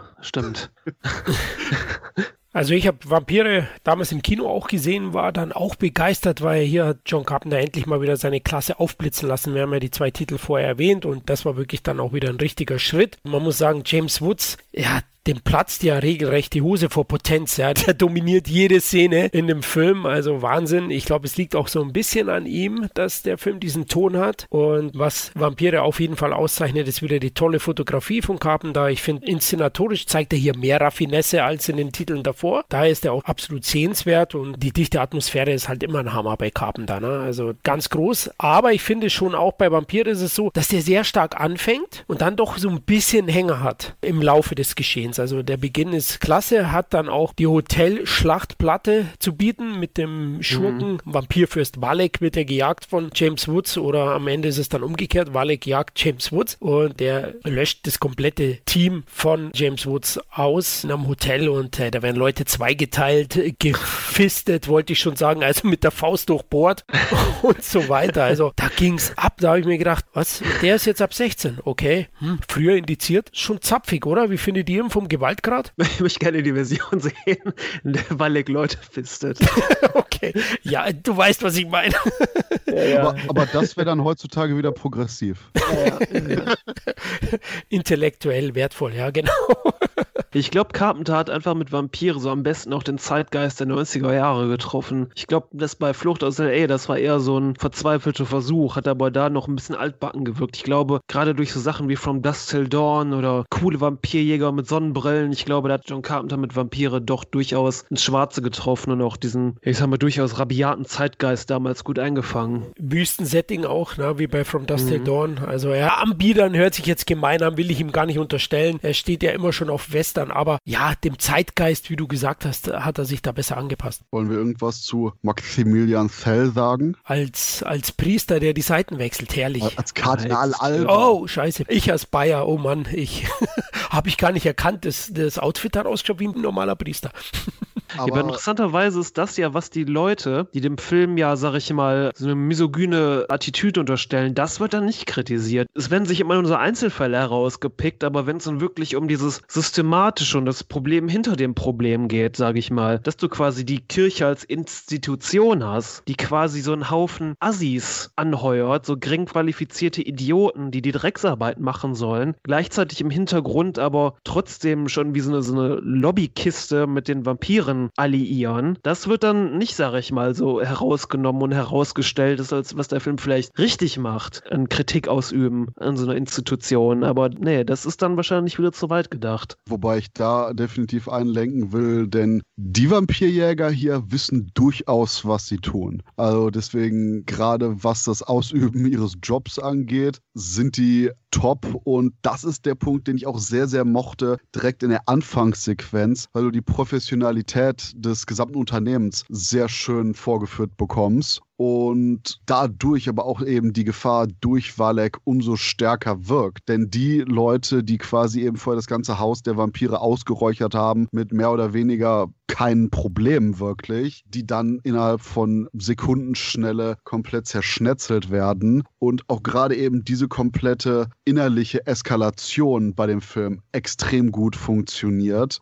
und dann auch eben mit dem äh, Father Adam, der als Verstärkung kommt, wo man dann zu dem Zeitpunkt als Zuschauer, solange man jetzt quasi nicht gerade schon irgendwie auf Twitter einen bösen Kommentar abgelassen hat, in dem Mindset der Protagonisten ist. Weil du hast mitbekommen, was für hard-drinking, hard-fucking Badasses einfach nur diese Vampirjäger waren. Und dann geht eben James Woods mit dem Bücherwurm Vater Alba durch die Gegend und durch die Vorarbeit hat man dann als Zuschauer, der von von Carpenter hier schön in die Hand genommen wird, dieses komplette Oh shit, man the fuck up Feeling, wo man, auch wenn eben James Woods als Jack Crow ist ja schon ein Arschloch, aber eben man ist durchaus auf seiner Seite, weil man auch die Befürchtung hat, oh, der ist dem Ganzen nicht gewachsen. Der Padre kriegt das nicht auf die Reihe. Und die Art und Weise, wie auch das Ganze äh, mit teilweise den homophoben Kommentaren serviert wird, es ist eben dieser klassische spät 60s, früh 70s Hardboiled Style. Und ich denke auch eben bewusst anachronistisch von Carpenter hier eingebaut aufbaut. Dass man eben sowohl sieht, dass Jack Crow nicht wirklich in die Zeit passt, in der er ist, was aber dann wiederum eben der schöne Vergleich ist zu Valek, der mehr oder weniger der gleiche Charakter ist und nur für die andere Seite arbeitet. Und das führt auch dazu, dass eben, finde ich persönlich, die zweite Hälfte eben nicht abfällt, weil der Fokus komplett auf eben hier Jack Crows persönlichem Kreuzzug ist, während eben Valek seinen eigenen sprichwörtlichen Kreuzzug abhält, um eben wieder im Sonnenlicht wandeln zu können. Und gerade die Zuspitzung, dass Jack Crow immer weiter getrieben wird und immer größere Hindernisse überwinden muss. Er hat erst kein Team, dann kriegt er so eine Pussy an die Seite gestellt. Selbst sein bester Mann verfällt dann irgendwie der Hure also furchtbar, aber genau deswegen, dass eben einfach die Probleme sich immer weiter mehren, bis man dann eben durchaus im Finale dann doch noch die Kurve kriegt mit den Charakteren, die alle selber was lernen. Und während eben dann hier James Woods Figur ein Tick milder wird, wird eben hier Father Adam gespielt von Tim Guini deutlich einen Tacken mehr Badass. Und dass dem die gesamte Figurenentwicklung nicht nur absolut gut funktioniert, sondern eben auch als Kontrast zueinander so exzellent funktioniert und dabei dem Zeitgeist den Stinkefinger zeigt. Das ist alles so ein riesiges Paket, das einfach nur sagt, ich liebe diesen Film. Ja, wobei du hast auch, ich finde, da wird halt Carpenter immer so ein bisschen unterstellt, dass er angeblich nicht gewusst hätte, was er da tut. Ich meine, was ist denn mit die Klapperschlange, Snake Plissken? Der ist kein Deut besser oder moralisch Jack Crow überlegen. Tatsächlich hat Carpenter damals auch äh, mit die Klapperschlange Probleme bekommen. Mit dieser einen Szene, wo Snake Plissken sieht, dass eine Frau kurz davor ist, vergewaltigt zu werden, aber er sich nicht drum schert, sondern einfach weitergeht, weil ihn einfach gar nichts in der Welt interessiert, außer seinen eigenen Interessen. Ich denke, das ist der Punkt zwischen frühe 80er, späte 90er. ja, ja. Und den zynischen Touch haben ja beide, also Vampire ja auch, aber also ich finde schon, dass der Film ab der Mitte weitestgehend vorhersehbar ist und auch die Chemie oder das Zusammenspiel zwischen dem Vater, dann Catherine heißt die, glaube ich, Katharina, die wohl zum Vampir wird, die Figuren, also diese Entourage, die, die dann James Woods Charakter hat, die finde ich harmoniert nicht so gut miteinander. Das hat mich teilweise dann auch immer genervt. Das war zwar nett gemacht, wenn sie dann eine Vision hat, weil Walek hat sie ja gebissen und dadurch sieht sie, wo er er ist und er sieht, wo sie ist. Und ah, das war so ein bisschen hin und her, das mich etwas genervt hat. Dafür fand ich das Finale geil, also auch mit dem Seitenwechsel vom Kardinal und auch der Schlussdialog zwischen ihm und seinem alten Kumpel Anthony Montoya fand ich sehr gelungen. Deswegen für mich wirklich ein guter Carpenter und wahrscheinlich der letzte richtig gute Carpenter-Film. Greife ich jetzt schon vor? Hm, ich muss noch ein bisschen überlegen. Aber auch die Sache mit der Telepathie ist eben ein absolut bekanntes Element aus den ganzen Vampirmythen, aus Bram Stokers Dracula-Ursprungsroman auch. Und gerade das fand ich schön, weil man eben eine Rückbesinnung hat auf die klassische Bedrohlichkeit der Vampire mit den damit verbundenen Mythen und eben nicht so ein, okay, hier begebe ich mich jetzt wirklich in tiefste Gewässer, gefährliche Gewässer, dass man eben nicht so eine Pussy-Ass-Liebesromanze, oh, buhuhu, ich bin der Graf der Finsternis, aber oh, ich bin so traurig und und bäh, wie fucking Bram Stokers Dracula von Francis Ford Coppola, wo nämlich quasi einfach nur Coppola gesagt hat, oh hey, ich adaptiere den Roman. Oh, jetzt habe ich 100% von dem Roman adaptiert. Ah, weißt du was, jetzt packe ich 100% Coppola-Soße da drüber, damit man quasi die eigentliche Intention des Romans gar nicht mehr mitkriegt. Und dieses eben Verkitschen von den Vampiren, was eben Coppola mit Bram Stokers Dracula furchtbar gemacht hat, so gut wie aber auch der Hauptdarsteller da war, ist einfach nur das Problem, dass alle Leute, die sich nachher über Twilight beschweren, Twilight ist ist einfach nur die PG-13-Variante von Bram Stokers Dracula in billig. und das ist eben hier glücklicherweise bei John Carpenters Vampir nicht der Fall. Du hast nicht dieses, ah, ich bin so traurig, weil meine Freundin tot ist und ich warte auf ihre Reinkarnation und ich bin voll der Sadsack and shit. Nee, wir haben hier die absolute Bedrohlichkeit, aber auch die Dreckigkeit, das Animalische und eben das Unmenschliche von den Vampiren, ohne das Ganze eben in diese, in diese Kitschrotz zu verfallen gefallen und okay, Rant over. du hast halt nicht nur, sag ich mal, ein interessantes Crossover, weil du halt einen Vampirfilm mit einem Western kreuzt, sondern du hast halt auch eine interessante Charakterkonstellation. Dass die Kirche halt solche schmutzigen Vampirjäger anheuert und Jack Crow quasi ja auch von der Kirche mit erzogen wurde dazu, weil sein Vater damals von einem Vampir gebissen wurde und er ihn umbringen musste. Dann hast du halt diese eine Figur hier gespielt von Cheryl Lee, die von einem Vampir gebissen wird und seine Visionen sieht und der eine Vampirjäger, der sich in sie verliebt. Du hast halt so sehr interessante Interessenkonflikte auch und das evaluiert diesen Film einfach so sehr. Ja, Christoph, der haut auf alles, was Spitzzähne hat gerade. Also, boah, ja, Christoph. Also. Ja, aber es ist tatsächlich einer der Stärken, finde ich, von Vampire, weil viele, ich sag mal, die meisten Vampirfilme, die driften halt so einen Mystizismus ab und emotionalisieren so stark und Vampire ist halt unfassbar trocken und recht staubig. Ja, und so brachial auch äh, erzählt und das findest du einfach kaum noch. Ja, und, und straight geht natürlich der Vampir vor, ja, das mag ich auch, aber vielleicht hm. hätte ich einfach nur lieber das, das Vampirjäger-Team ein bisschen länger im Einsatz gesehen. Ich fand die nämlich alle ziemlich cool, also daher finde ich es ein bisschen vorhersehbar und da war mir das ein bisschen zu viel hin und her mit der Dame und ihm und mit ihren Visionen, mit ihren rot unterlaufenden Augen im Auto, die ist mir schon auf den Keks gegangen nach zehn Minuten. Aber gut, ist wahrscheinlich eine persönliche Fehde meiner Seite. Aber sie ist positiv, was das, du hättest gern mehr Vampirjäger-Gang gehabt, angeht. Der mega coole Kerry Hiroyuki Tagawa hier, unser Shang Tsang aus Mortal Kombat, der ist ja auch als einer von den Vampirjägern dabei und der hatte genau das gleiche Problem, weil er irgendwie bei den Dreharbeiten war so, ja, äh, John, John, was ist denn mein Charakter? Was für Emotionen empfinde ich jetzt in dieser Szene? Was möchtest du, dass ich den Zuschauern ausdrücke? Und John Carpenter guckt den so an, du bist ein Vampirjäger, the end. Und er, ja und? Ja nix und du stirbst jetzt gleich. Und er, Wah! ja, kann ich verstehen. Ah, Showdown Little Tokyo hat auch mitgespielt, ne? Ach, war der da drin? Ja, der Schurke gegen Dolphy. Ach, boah, mein Gehirn war gerade wegen Carpenter bei Big Trouble in Little China. und ich so, war, war, der, war der dabei? Aber ja, klar, klar. Schau Little Tokyo, klar, klar, klar. ja, bei dir alles, alles gleich. Little, Little Tokyo, Little China. naja, es ist asiatisch. okay, alles klar. Den gebe Kurze Frage in den Raum. Hat irgendjemand von euch die Fortsetzung Vampires Los Muertos gesehen? Ja. Ja. Ja, ich meine, ich habe den damals auf Pro7 gesehen und irgendwann später nochmal auf DVD. Es ist halt John Carpenters Vampire halb so gut, nur mit John Bon Jovi und diesmal der Vampirfürstin. Warum zum Teufel ist John Bon Jovi in dem Film? Das ist einfach nur. Ich habe keine Ahnung. Das ist so random, ne? Ja, es ist einfach nur so, als ob du so ein Roulette gedreht hast. So, ah, welchen, welches Stunt-Casting? Nee, oh, oh, Bon Jovi. John Bon Jovi ist halt so ein bekannter Musiker und der hätte einfach jeden Film haben können, aber er nimmt den. Als ich äh, die Recherche für den Booklet-Text von John Carpenter das Vampire gemacht habe, habe ich extra nochmal, weil ich den Film nicht hatte, Teil 2 gekauft. Ich so, ich bin absolut komplett, ich muss das ernsthaft machen, ich gucke den und ja, hätte ich nicht unbedingt machen müssen wieder. Nee. Der ist genauso shit, wie ich in Erinnerung habe. Aber äh, ja, es ist halt eben, was es ist. Und vor allen Dingen, ich war überrascht davon, wie harmlos Teil 2 war. Also man kann sagen, der sterbenslangweiliger. Wenn wir schon bei den Vampire sind. Ich habe den auch damals in der Videothek ausgeliehen, der ist von 2002, Videopremiere und boah, mir sind die Füße eingeschlafen. Also der ist richtig shit.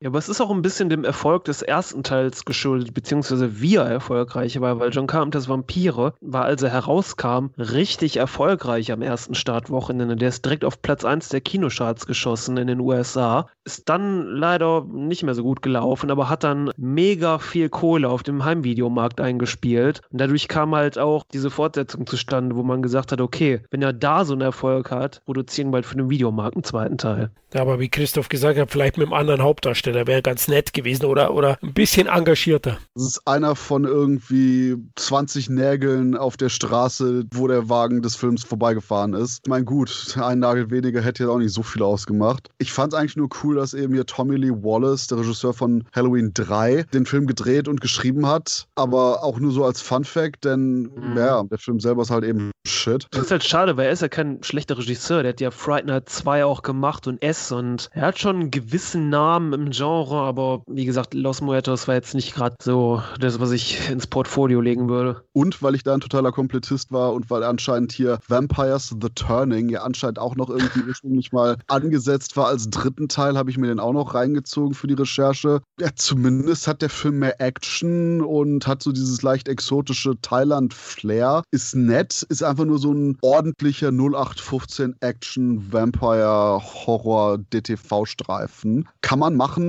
aber hätte ich jetzt nicht gerade das Bild bei IMDb gesehen, hätte ich auch vergessen, dass der Film existiert. Also da hast du, hast du so ein bisschen beide Seiten der Medaille zusammen. Oh, nett hatten wir heute schon mal, gell? da wissen wir beide, was das ist. Die From Dust Till Dawn Direct-to-DVD-Fortsetzung waren da vielleicht ein bisschen besser, ne? Als die Vampire-Version. Ja. Und von Wes Craven präsentiert Dracula gab es ja auch noch im Jahr 2000, glaube ich, den ja Patrick Lussier gedreht hat. Und Patrick Lussier hat auch noch Teil 2 und 3 für den Heimvideomarkt produziert. Und die waren jetzt auch gar nicht so verkehrt, besonders der dritte. Ja, Blutsauger waren da wieder angesagt, weil du die Zahlen schon erwähnt hast, den Erfolg auch von Vampire und der hat ja Carpenter auch wirklich wieder einiges an Reputation in Hollywood verschafft. Also Budget waren da 20 Millionen Dollar, US-Einspiel 20,3 Millionen Dollar, aber eben Heimkinomarkt wahnsinnig gut gelaufen und in Deutschland 833.000 Zuschauer. Das also war schon, war schon richtig gut. Und das ist eine Sache, die mich ernsthaft immer irritiert. Irgendwie habe ich die Erinnerung in meinem Hinterkopf, dass ich John Carpenters Vampire im Kino gesehen habe. Auch wenn ich eigentlich damals noch 14 Jahre alt war. Aber ich war im Allgäu im Urlaub mit den Eltern und ich meine, wie gesagt, ich habe so eine gottverdammt klare Erinnerung daran, den Film im Kino gesehen zu haben. Auch wenn's, ja, das, deswegen, es ist ein äh, absoluter Mandela-Effekt. Ich weiß es nicht. Denn lustigerweise, als nachher der Film äh, generell rauskam, lief der hier auch hoch und runter. Der war ein absoluter Fan-Favorite hier auch von der ganzen Family. Der Punkt ist halt einfach nur, also wenn ich meine Biografie schreibe, habe ich den auf jeden Fall im Kino gesehen. In Wirklichkeit bin ich mir nicht sicher. Aber das war eben auch so ein Film, der deswegen so eine extreme Nostalgie bei mir hervorruft. So, ah, guck mal, was man für eine krasse Scheiße hier zeigt. Oh, der ist so wild, der ist so. Äh. Das, das, war auch wirklich diese Sturm- und Drangphase. Vielleicht habe ich deswegen auch so, so positiv auf die toxische toxische Männlichkeit reagiert in dem Film. Es war einfach nur damals richtige Zeit am richtigen Ort. Und deswegen einer wahrscheinlich meiner drei Lieblings-Carpenter-Filme. Wow. Okay, nee, stopp, streichen wir das wahrscheinlich. Es ist einer meiner drei Lieblings-Carpenter-Filme. Nehme ich dir nicht übel. Ich schon. Florian anscheinend schon. ja, definitiv. Also, das wird noch ein Nachspiel haben, ne?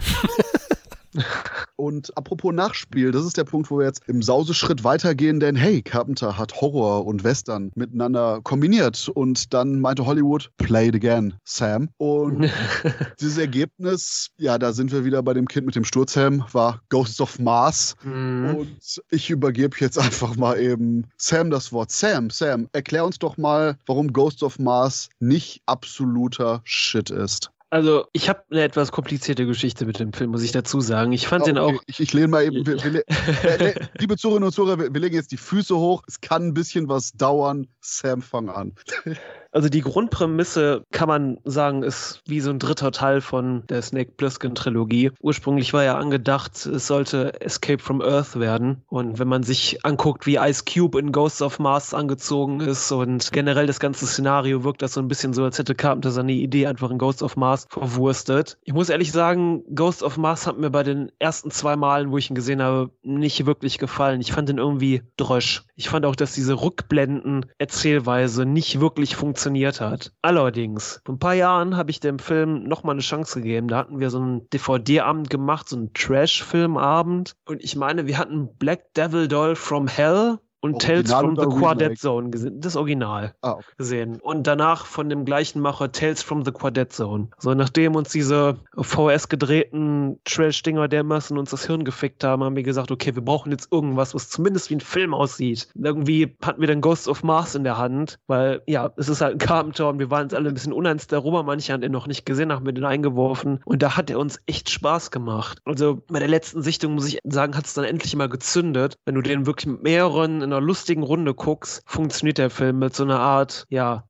Space-Trash-Film, B-Movie, whatever. Aber es ist jetzt halt nicht der große Wurf. Er hat da seine Vorzüge, wie gesagt, der hat auch wieder dieses schön handgemachte, haptische. Du siehst, dass es, sag ich mal, in so Kulissen spielt. Ich finde ihn jetzt nicht von den Effekten her so schlecht gemacht, wie manche sagen. Gibt auch noch ein paar schöne kleine Modellarbeiten, das ist auch immer ganz nett zu sehen. Aber ja, ich konnte schon so langsam heraushören, dass Christoph jetzt nicht so ganz angetan ist von dem Film. Oh ja, aber äh, bei dem Staffellauf übergebe ich das Stöckchen jetzt erstmal Florian. da danke ich dir. Ja, Ghost of Mars habe ich im Kino auch damals gesehen. Ich habe mir echt jeden Carpenter, also wenn ich rein durfte, angeschaut auch. Und also auf mich wirkte auch so eine gewisse Faszination aus. Ich kann es nicht so wirklich erklären, aber das Mars-Setting in Verbindung mit der abgedrehten Maxime, ja, es ist ja so, da gibt es so eine, so eine komische Lebensform auf dem Mars und die dringt dann in die Menschen ein, die verstümmeln sich dann und werden dann zu Zombies, die andere Leute killen, ja, so grob würde ich mal sagen. Und das in Verbindung eben mit diesen durchgeknallten Zombie-Metalheads, ja, mit Big Daddy und Co., wie ausschaut wie Alice Cooper auf Steroide. Das macht mir wahnsinnig Spaß. Trotz aller Schwächen hat er einen, einen hohen Unterhaltungswert und ist für mich da pures Gold. Also ich schaue den immer wieder mal an. Ich finde die Besetzung, die spielen nicht wirklich gut. Keine Frage. Also Ice Cube, Natasha Henstridge, Pam Greer und Jason Statham. Aber sie haben halt Charakter, ja, und eine gewisse Ausstrahlung. Deswegen sehe ich die gern. Und wie Sam schon gesagt hat, ausgestattet ist er auch ordentlich. Der hat ja ein Budget von 28 Millionen Dollar gehabt und das sieht man schon stellenweise. Ich finde die Effekte jetzt auch nicht so schlecht wie bei Flucht aus LA und deswegen mag ich diesen Red West und kehre da auch immer wieder mal gerne zurück, obwohl er wahnsinnig kaputt ist, keine Frage. Ich muss auch sagen, gerade diese stilistischen Entscheidungen, die sind doch das, was diesen Film, sag ich mal, für mich aufwertet, wie er halt gemacht ist, dass du halt noch so kleine Modellarbeiten hast, ja. dass halt alles in echten Kulissen spielt oder du hast diesen elektronischen Industrial Score von Carpenter mit dabei und ähm, wie gesagt, wo der Film für mich letztendlich scheitert, ist wirklich der Schnitt. Weil ich finde, die ähm, Entscheidung Carpenter, den Film, der hat ihn ja nachträglich dann umgeschnitten, der war ja erst fertig, chronologisch erzählt und nachher hat er sich entschieden, ah, ich schneide den mal in Rückblenden und ich finde, das nimmt arg den Drive aus dem Film. Frei nach dem Motto, ah, fuck ich meinen eigenen Film mal ab. und mach ihn sehenswert, ja, für mich. Wahrscheinlich, ja, stimmt schon. Ich finde, du merkst wirklich das Carpenter in den 90ern. Ich weiß nicht, wie weit man da mit dem Schnitt war. Ob man schon digitale Schnittprogramme verwendet hat, wahrscheinlich. Dass sich Carpenter da echt in diese Dissolve-Shots verwendet hast. Dass du diese gleitenden Übergänge hast. Das hast du auch das erste Mal bei Vampire, finde ich, sehr stark gemerkt. In dieser Hotelsequenz, wo Valek da die ganzen Vampirjäger abmetzelt. Finde ich, haben diese Dissolve-Shots immer denen nicht ganz so gut getan. Gerade bei Ghost of Mars mit diesen Rückblenden, da fällt das halt schon arg auf. Aber während dieses Dissolving von einem Moment zum anderen bei Valeks Angriff bei Vampires eben die absolute Entrücktheit des Moments bei diesem Massaker, dieser Unglaube, dieses regelrecht Traumartige dargestellt hat und da funktioniert, ist es bei Ghost of Mars nicht so. Der Punkt ist einfach nur, es ist, wirkt wahllos eingestreut. Genauso wie ich extrem lachen musste, als ich das Interview mit Carpenter in seinem Buch hier Master of Darkness gelesen habe, weil er sagt, ja, ja, ich habe das so gemacht, damit die Leute nicht wissen, was passiert mit dem Schnitt. Und ich so, Carpenter, wenn du am Anfang des Films zeigst, dass eine einzige Person quasi überlebt. Ich meine, gut, dann kommt auch noch ein zweiter, der Surprise auch noch da ist, aber wenn du quasi zeigst, alle anderen sterben, hast du quasi das Gegenteil von Überraschung in deinem Film. Du bist quasi gerade in Bizarro World Carpenter.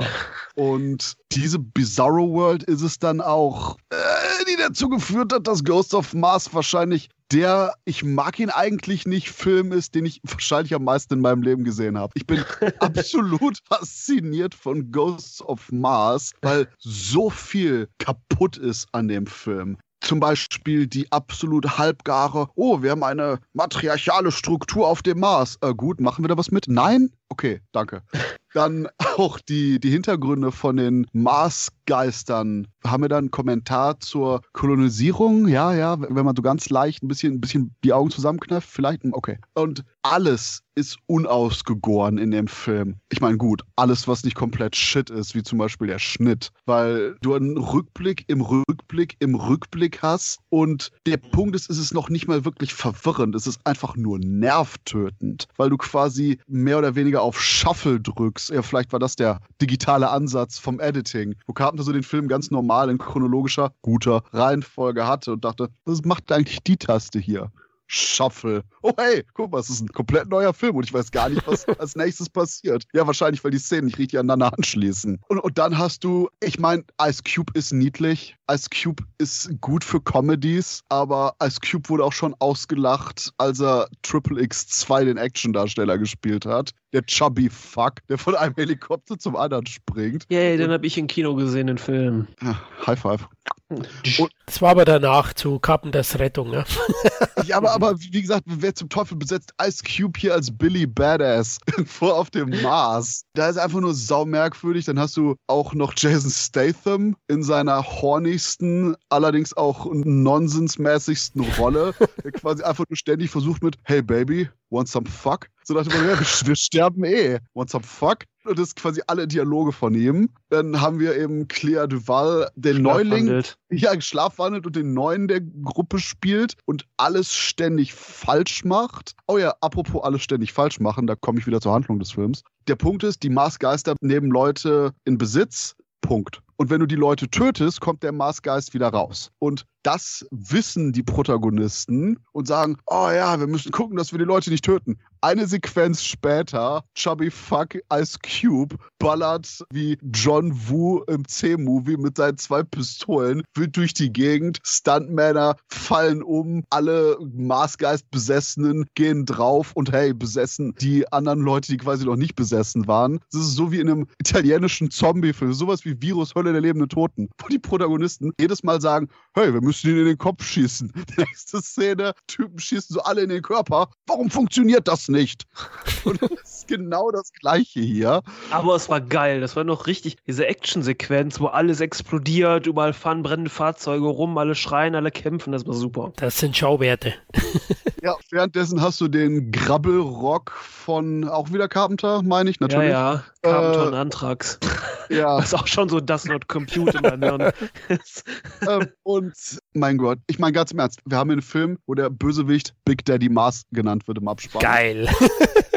der Moment, wo wirklich einfach nur mein Gehirn ausgesetzt hat, war, wo die ganzen Mars-Besessenen sich nicht nur irgendwie, warum auch immer, irgendwie Body piercen und entstellen. Ist das ein rassistischer Ansatz von den amerikanischen Ureinwohnern und deren Style? Carpenter, you racist. Und nicht nur, dass quasi die alle sich versammeln vor diesem Big Daddy Mars, sondern der dann allen Ernstes eine Ansprache hält. Wow. Das ist auch der Moment, wo wir ein Gelächter ausgebrochen sind, weil diese Sprache, in Anführungszeichen, hat sich der Schauspieler einfach selbst ausgedacht. Oscar nominiert. Aber ist das nicht trotzdem irgendwo ein Kompliment für Carpenter, dass er einen Film dreht und dermaßen viele Fehlentscheidungen trifft, wir aber dennoch total fasziniert davon sind, weil alles trotzdem irgendwie auf einer Art und Weise trotzdem stimmig ist und Hand in Hand geht. Aber das ist genau der gleiche Punkt, wo du bei einem Autounfall sagst, ich kann nicht wegschauen, wie zum Teufel kommt Hand nach links und Torso liegt zwei Kilometer weiter rechts. Ja.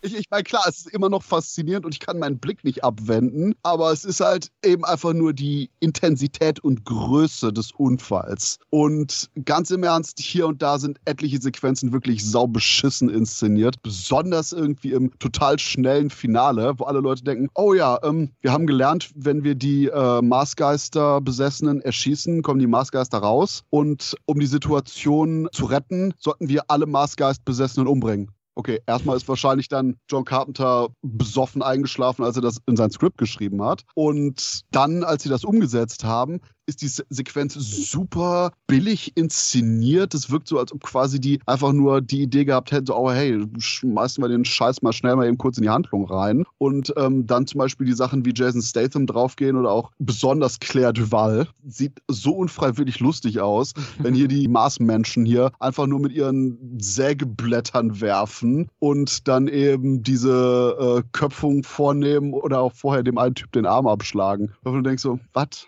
Ganz im Ernst, der Film ist goofy as fuck. Ja. Ja, und dafür lieben wir ihn.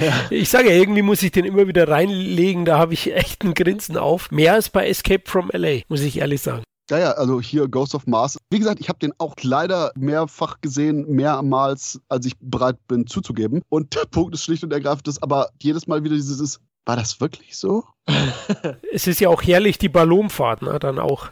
Ach Gott, die Ballonfahrt habe ich ganz vergessen. ja, die darf man nicht vergessen. die ist die, die Krönung. die am Ende gezündet wird. Ja, herrlich. Und, und vor allen Dingen ganz am Ende, wo du eben hier Natasha Henstridge und Ice Cube hast, die plötzlich in den letzten zehn Sekunden des Films ein Body-Action-Comedy-Duo bilden? So nach dem Motto, oh ja, wir, wir haben hier komplett den kompletten Planeten sideways gefuckt und äh, ja, enden wir mal auf so einem jokey Ende. Und ja, wir haben jetzt coole glänzende Waffen und äh, Teil 2, der niemals kommt, yo. Was? Ja, ja, was soll ich dazu sagen? ich würde dazu sagen, das hier ist der Film, wo ich unbedingt einen DTV Teil 2 hätte haben wollen. Ja, das stimmt. Und, und Ja, ganz halt- ernst, da hättest du dann auch als Cube für haben können. Ich meine, Du hast halt auch eine interessante Mythologie auch in dem Film, finde ich. Ja, komm. Doch. Ra, ra, ra, ra. Ich hätte gern ein Prequel mit Big Daddy Mars gehabt. Ja. Ja, Ganz ehrlich, diese, diese Lebensform, die einfach nur so eine Art Virus ist, der die Menschen befällt, so eine Art übernatürlicher. Ich finde das schon cool. Zugegeben, man Niemand hätte, anders. man hätte da was draus machen können. Ja. Ja, und einspieltechnisch war der Film dann auch Vollflop, ne? 8,7 Millionen eingespielt in Amerika bei 28 Millionen Dollar Budget und in Deutschland gerade mal 100.000 Zuschauer. Immerhin sechsstellig, John. Respekt. Aber wir haben natürlich alle Unrecht, weil Roger Ebert dem Film drei Sterne gegeben hat und er das Ding aus einer anderen Welt mit zweieinhalb gegeben hat. Okay, der hat irgendwas, der hat das, die Vermutung gehabt, wie der Christoph. Ja, ich weiß nicht, bei Roger Ebert immer, wenn sowas kommt, ich muss mich da echt zurücknehmen, bevor ich gecancelt werde. War das während er seine Chemotherapie hatte vielleicht? Oh mein Gott. Stop Oh, it. oh, oh. nee, aber ganz im Ernst, ja, fuck Roger Ebert. Ich meine, gut, ich wünsche selbst aus wie Big Daddy Mars. ich wünsch dem Mann körperlich nichts Böses, aber ich finde seine Meinung wirklich beschissen. Ja, Äh, also meinungstechnisch ist der wirklich Shit. uff. Wobei, was ich persönlich ganz lustig fand, war die absolute Pro-Drogen-Message von dem Film. Hey Kids, Mhm. zieht euch Drogen rein, das vertreibt Marsgeister. Und ich so, der den Film gesehen hat, okay. Von daher, zumindest das ist eine gute Aussage des Films. Also, Aber irgendwie wirkt Ghost of Mars auch so ein bisschen wie so ein Carpenter Best-of. So, da ist so ein bisschen diese rohe Brachialität von Vampire drin, so ein bisschen das überzeichnete Ausflucht aus der LA. Du hast so ein bisschen diese Fürsten der Dunkelheit Bedrohung. Du hast da so ein bisschen Assault-Anschlag bei Nacht drin, weil die in diesem Gefängnis da gefangen sind. So ein bisschen The Fog mit dieser nebelartigen Drohung da, so ein bisschen das Ding aus einer anderen Welt. Das ist irgendwie so alles, was er jemals gemacht hat in einem Film, völlig wirr. ich weiß, was du mit Best of meinst, allerdings würde ich das Best streichen. Fuck off. oh ja, das ist Carpenters Fuck Off. Oh, warte, warte. Aus diesem Grund war es ja erstmal lange, lange ruhig Richtung Kinofilme, ne? Ja, ursprünglich sollte ja äh, Franka Potente sogar die Hauptrolle spielen, nicht Nat- Natascha Henstridge, Weiß man, warum die dann irgendwie abgehauen ist? Wa- Warum die weggerannt ist? weil die sich das Bein gebrochen hat. Okay, gut, dann ist die nicht weggerannt. ähm, aber das Interessante ist, dass irgendwie nach Ghosts of Mars so eine ganz, ganz fucking merkwürdige Phase für Carpenter kam, wo der plötzlich irgendwie dabei war, vielleicht irgendwelche Comics zu adaptieren, irgendwelche komischen, ich glaube, Top Cow Comics. Ich habe gerade den Namen vergessen, da gab es Top Cow hatte diese ganzen Sachen wie Fathom, Witchblade, wenn ich mich nicht irre, die dann quasi eben diese sexy Girls mit Superkräften Sachen hatten, mit den ganzen Michael Turner Covern. Und da gab es irgendwie so eine Figur, die, glaube ich, irgendwie über Albträume die Kontrolle hatte und irgendwie kam da, ja, ja, bin ich interessiert an der Verfilmung. Mhm. Gut, gut, kam Mhm. gar nichts raus. Aber dann trudelte nämlich Carpenter dieses riesige, unendliche Meer der Vorproduktionshölle, aus dem er eigentlich dann auch nicht mehr rausgekommen ist, oder? Ja, irgendwie die 2000er waren eine schlechte Zeit irgendwie, um Carpenter-Fan zu sein. 2001 kam halt Ghosts of Mars und danach hat Carpenter selbst gesagt, war er einfach komplett ausgebrannt. Er sagte, glaube ich, schon zu James Woods oder zu irgendjemandem am Set bei Vampire, dass er mir das Gefühl hat, das könnte sein letzter Film sein. Nach Ghosts of Mars war der einfach durch. Er sagte auch, ich habe über Jahrzehnte lang, Jahr für Jahr einen Film gemacht, ich habe immer die Musik gemacht und irgendwann bist du einfach fertig. Und danach hat er erstmal gar nichts gemacht und dann hat man immer wieder von so Projekten gehört. Da gab es dann einmal auch so ein Sales-Poster sogar schon, wo er Riot mit Nicolas Cage machen wollte. So ein Film über so einen Gefängnisaufstand, der dann auch nicht zustande gekommen ist. Und du hast immer wieder über irgendwelche Projekte in den 2000er was von Carpenter gehört, die er machen wollte, die dann aber nicht zustande gekommen sind, weil er dann keinen Bock mehr hatte oder weil die Budgets gekürzt wurden und hast nicht gesehen. Und letztendlich war das dann Mick Garris mit seiner Masters of Horror Reihe, TV-Serie, die Carpenter wieder ans Filme drehen bekommen hat, so ein bisschen. Oh, PS, äh, mir ist gerade eingefallen, das Comic, das Carpenter adaptieren würde, hieß Dark Child. Genau. Aber geschrieben, weil Poor Literacy ist cool äh, mit Y und äh, YLDE. ja, und äh, Masters of Horror als erstes hatten wir eben Cigarette Burns von ihm in der ersten Staffel. Und das Coole war eben, dass die Masters of Horror Sachen richtig loslassen konnten, was Gewalt anging, was man gerade bei den Carpenter-Teilen durchaus merkte. Wobei meine Lieblingsstory immer noch ist, was Masters of Horror angeht, wo bei der ersten Staffel äh, Takashi Miike angeheuert wurde und ja, ja, mach mal, was du meinst. Ist egal, Kabel kannst machen. Okay. Takashi Miike liefert seinen brillanten Imprint mit Billy Drago ab und alle so, heilige Scheiße, das können wir nicht zeigen. Und er, okay. Ja. Das war eine ähm, schöne Zeit, die 2000er, auch so Mitte der 2000er. Cigarette Burns kam ja 2005 raus, Pro-Life 2006 und es war halt so die Zeit von Saw und Hostel. Und es war halt so eine Zeit, wo man gewalttechnischen Horrorfilm einfach völlig am Rad drehen konnte. Und Cigarette Burns handelt eben davon, dass ein verrückter Filmesammler, natürlich gespielt von Udo Kier, wem auch sonst, La fin absolue de monde, das absolute Ende der Welt, keine Ahnung, frag mich nicht, mein Griechisch ist nicht gut. ähm, der, der, oh Gott. Der, der, der, Punkt ist einfach eben super berüchtigter Film, wo immer Chaos und Probleme ausbrechen, wenn er gezeigt wird. Quasi wie bei dem sehr unterbewerteten und unbekannten Slasher-Film namens Cut, den sich Leute unbedingt anschauen sollten, aber das nur als kleiner Einschub. Und eben ja, wir haben eben den Ermittler gespielt von, oh, ich habe gerade den Namen vergessen. Wie heißt der Typ? Norman Reedus. Genau, Norman Reedus, bekannt aus Blade 2 als Kiffer Spud.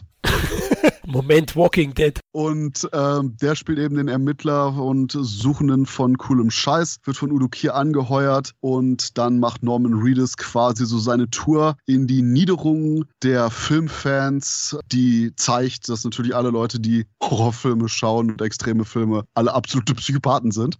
Und dann sich am Ende auflöst, dass, Spoiler-Alarm, der Film eben zeigt, wie ein Engel gefoltert wird, wie einem Engel die Flügel genommen werden. Und das wiederum wirkt auf den jeweiligen Betrachter des Films, der seine eigene Hölle durchlebt, wenn er den Film sieht. Und ich mochte Cigarette Burns, als ich den das erste Mal gesehen habe, echt gerne. Und als ich den jetzt vor zwei, drei Tagen aufgefrischt habe, muss ich sagen, der funktioniert echt nicht mehr so gut. Besonders, weil alle Charaktere, alle Charaktere, wie absolut prätentiöseste Arschloch, Snob, Fuckface, hochnäsige Filmkritiker, Arschbratzen reden und sich quasi verbal ständig einen auf ihre eigene Filmsammlung, ihr Filmwissen und auf den Streifen hier speziell runterholen und ich jedes Mal das Gefühl habe, wir das Gesicht abwischen nach jeder Dialogszene. So, oh, das war Dialog Bukake Deluxe hier. Oh, furchtbar. Ich habe keine Ahnung, wovon du sprichst. Weil alle Leute dieses, oh, Film ist Magie, in den richtigen Händen eine Waffe. Ich habe eine Sammlung von mehr als 8000 Filmen. Bei weitem die extremsten Bilder, die geschaffen wurden von den obskursten Filmemachern aus aller Welt. Ich wollte zumindest eine Ahnung des Himmels haben. Ah, wir vertrauen Filmemachern. Wir sitzen in der Dunkelheit und warten darauf, von ihnen berührt zu werden. aber das ist doch das Thema des Films. Ich weiß, aber das ist eben der Punkt. Das Thema des Films sollte durch den Film selber transportiert werden. Ich will nicht konsequent von jedem einzelnen Darsteller mit jeder einzelnen Dialogzeile mit einem Baseballschläger das Thema des Films in die Fresse gehauen kriegen. Wobei das meiste davon kommt auch von Udo Kier, der wirklich ein verrückter Filmesammler ist. Und das andere davon ist ja von diesem komischen Filmkritiker, der wahnsinnig geworden ist und seine ganze Wohnung quasi aus Papierstapeln besteht, die eine einzige Filmreview ist. Von und dann La Absolute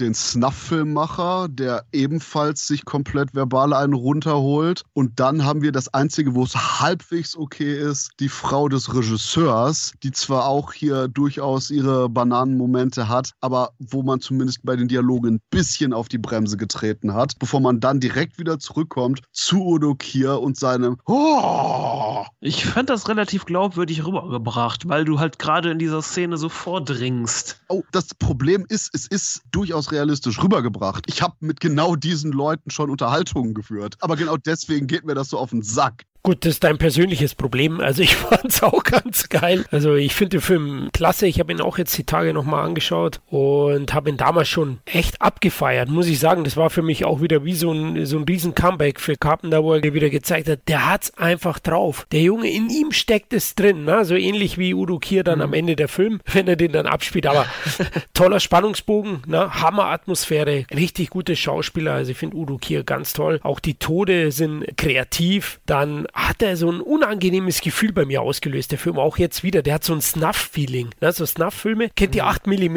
Der war 99 mit Nicolas Cage. Das war ja zu ja. der Zeit so. Der wirkt sehr wie Horrorvariante von 8 mm.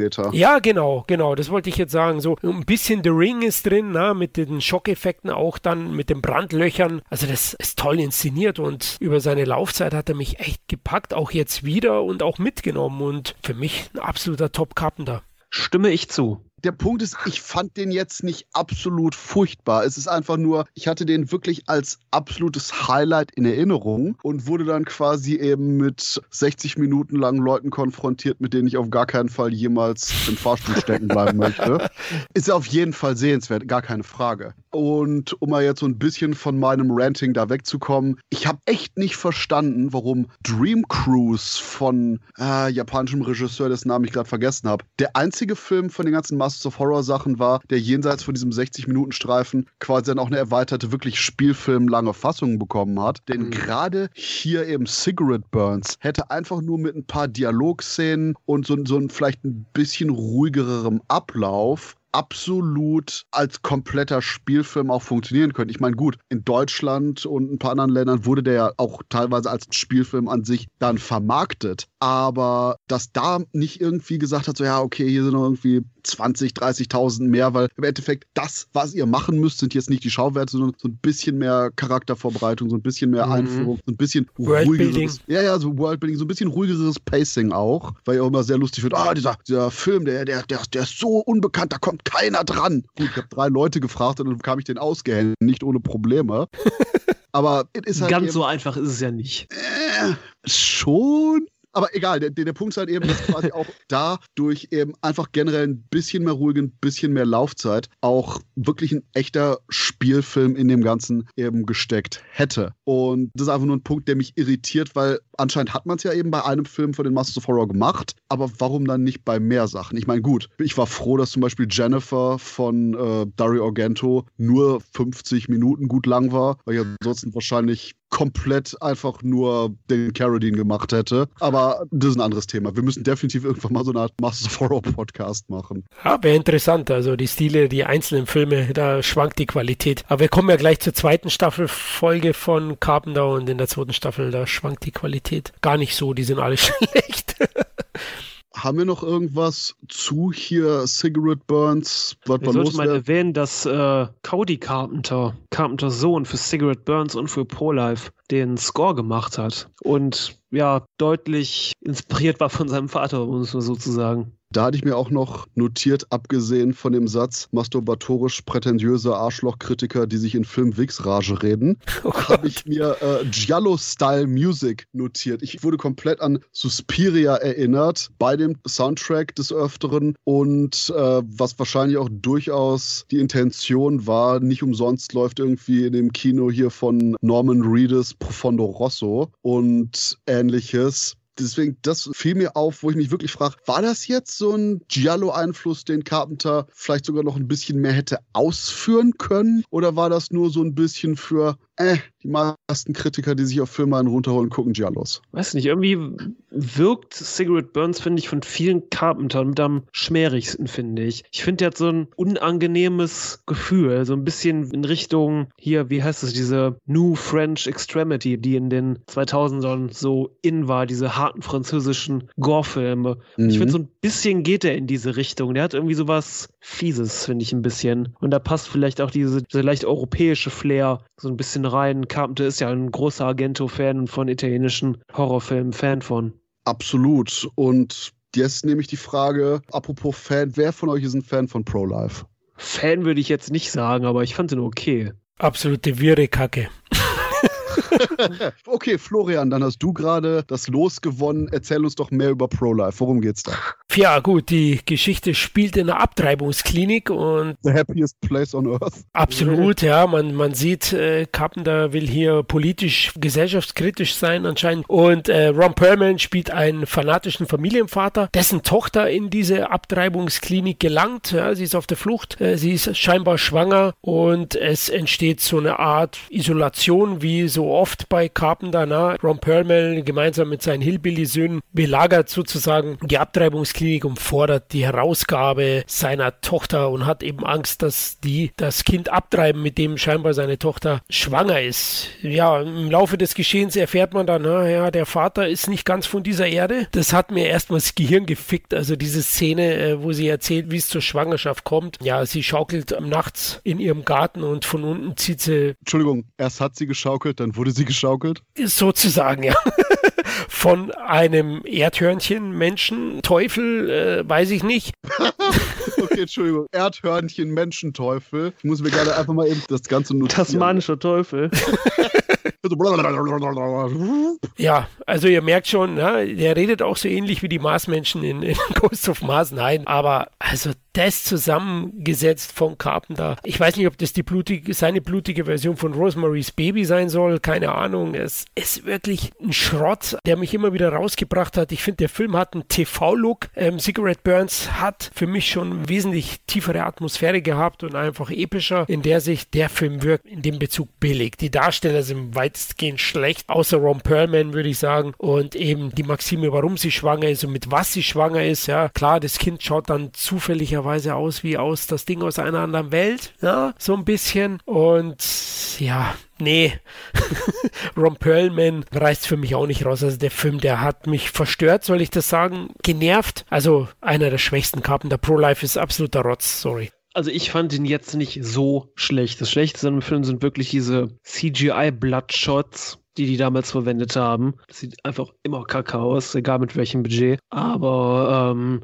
ja, du hast halt hier auch wieder den Carpenter, der da eine, glaube ich, progressive Message rüberbringen will, mit so einem düsteren Twist. Ja, wie gesagt, zu ProLife kannst du halt nicht viel sagen. Der ist okay. Den kann man sich angucken, aber ja, irgendwie ist er da nicht ganz so on fire, sage ich mal. Ich glaube, Carpenter braucht schon das richtige Drehbuch wenn er einen guten Film machen will und muss auch leidenschaftlich dabei sein. Du hast gemerkt, bei Cigarette Burns hatte er ein gutes Drehbuch, bei Pro-Life hatte er kein so gutes Drehbuch und irgendwie gab es auch zu viele Charaktere. Da liefen so viele unwichtige Figuren in dieser Abtreibungsklinik rum. Das hätte man noch ein bisschen mehr konzentrieren können. Das ist der Moment, wo Christoph ganz viel zu dem Film zu sagen hat. Denn erstmal angefangen, die extreme Politisierung von Masters of Horror war generell bei der kompletten zweiten Staffel zu spüren. Es wirkte so, als ob du quasi einfach so ein Dekret erlassen hättest von, hey Leute, egal was ihr macht, seid politisch ich meine, in der ersten Staffel gab es durchaus auch bereits Filme, die Message hatten oder Zeitgeistthemen damals aufgegriffen haben. Hier äh, Dantes Homecoming und Co. Aber in der zweiten Staffel war es einfach nur, dass das überall der Fall war. Und das war vor allen Dingen dadurch ein Problem, weil es einfach nur öde war, weil es eher so wirkt nach dem Motto, oh, äh, cool, welche, welche Problemthemen grasen wir denn hier heute ab?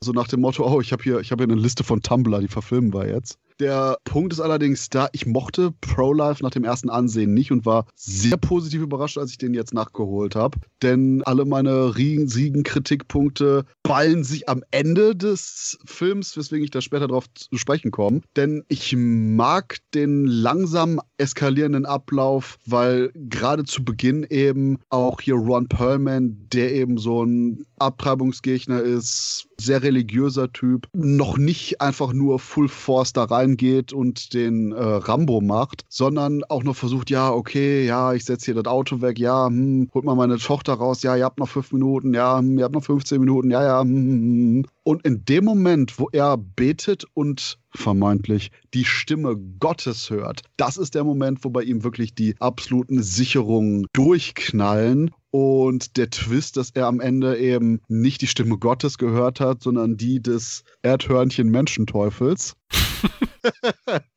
das fand ich sehr, sehr gut gemacht, weil es auch eben die Pervertierung der Religion da zeigt, sage ich als Theologiestudent. Und der Punkt äh, ist, dass gleichzeitig Carpenter auch generell den Schalk im Nacken hatte. Denn wenn zum Beispiel hier das magisch schwangere Mädchen mit dem Ultraschall untersucht wird, dann quasi das Baby aus dem Bauch das Ultraschallgerät greift und zerdrückt. Oh. Und jetzt so, oh ja, okay. Und einfach nur auch, wo das Mädchen sagt, Gott will, dass ich dieses Baby töte. Und das im Endeffekt die Botschaft des Films ist, kann ich mir nicht vorstellen, dass Carpenter das ultra seriös gemeint hat. Da war sicherlich mehr als nur ein Augenzwinkern bei der ganzen Botschaft. Und hier gerade bei Pro-Life spielt das, was Sam gesagt hat, mit der Saw-Ära nochmal deftig rein, wenn nämlich bei dem Abtreibungsarzt selber dann eine Abtreibung vorgenommen wird. In der Uncut-Fassung, das ist nicht so explizit, wie man meint, aber dieses, wir müssen jetzt erstmal bei ihnen eine Öffnung machen und der Typ, ähm, aber das ist auch in seiner Überspitztheit passend zu eben den anderen Sachen wie Gott will, dass ich dieses Kind abtreibe. Und eben dahingehend Pro-Life eine der wenigen Folgen der zweiten Staffel ist von Masters of Horror, der bei seiner Politisierung eben das Ganze auch, wenn auch mit einer sehr deftigen, augenzwinkernden Note überzieht. Und dadurch finde ich persönlich auch eben durchaus auch noch Wert enthält, weil es eben nicht einfach nur Message, Message, Message ist, sondern hey, guck mal, was wir uns für eine Scheiße hier erlauben können. Das Problem ist, ganz am Ende fällt der Film dann komplett auseinander, weil du hast eben hier den Erdhörnchen-Menschenteufel, der in die Klinik kommt und dann, ich weiß nicht, scheinbar Carpenter merkte, oh Scheiße, ich habe meinen Kontoauszug erst vor einer Woche geholt, denn mein aktueller Auszug sagt, ich habe minus 10 Euro, wir können nichts mehr machen. Dass hier der Dämon irgendein Massaker anrichten würde. Nö. Du, du hast sogar so eine regelrecht Evil Dead-mäßige Szene, äh, wo der Erdhörnchenmann so einen Typen in sein Loch zieht und ich immer erwarte, oh, da kommt hier so eine, so eine Tanz der Teufel-mäßige Bloodspray. Da rau Nö, gar nichts. Und dann vor allen Dingen der Moment kommt, wo du Ron Perlman hast, der dem Dämon gegenübersteht und der Dämon diesen einen Satz, beschütze das Baby, den Pearlman vorher gehört hat, wiederholt und Pearlman merkt, heilige verfickte Scheiße, das war nicht Gottes Stimme, die ich gehört habe. Und du merkst, wie er auch wirklich, ich meine, auch wieder gut gespielt von Pearlman, wirklich emotional zusammenbricht und du denkst, ah, was passiert jetzt? Geht der Dämon an dem vorbei und, und Pearlman, keine Ahnung, was passiert hier? Gar nichts. ja. Es bricht einfach nur ab, wo ihr wirklich sagt, what the fuck? Fehlt da eine Szene? Ist Ron Perlman einfach nur weggerannt nach der letzten Sekunde der Einstellung und ihr konntet wirklich nichts mehr drehen? What the fuck? Das ist der komplette Konflikt des gesamten Films. Das ist die Konfrontation, auf die die gesamte Story, die übrigens geschrieben wurde von den gleichen Leuten wie Cigarette Burns, hinausläuft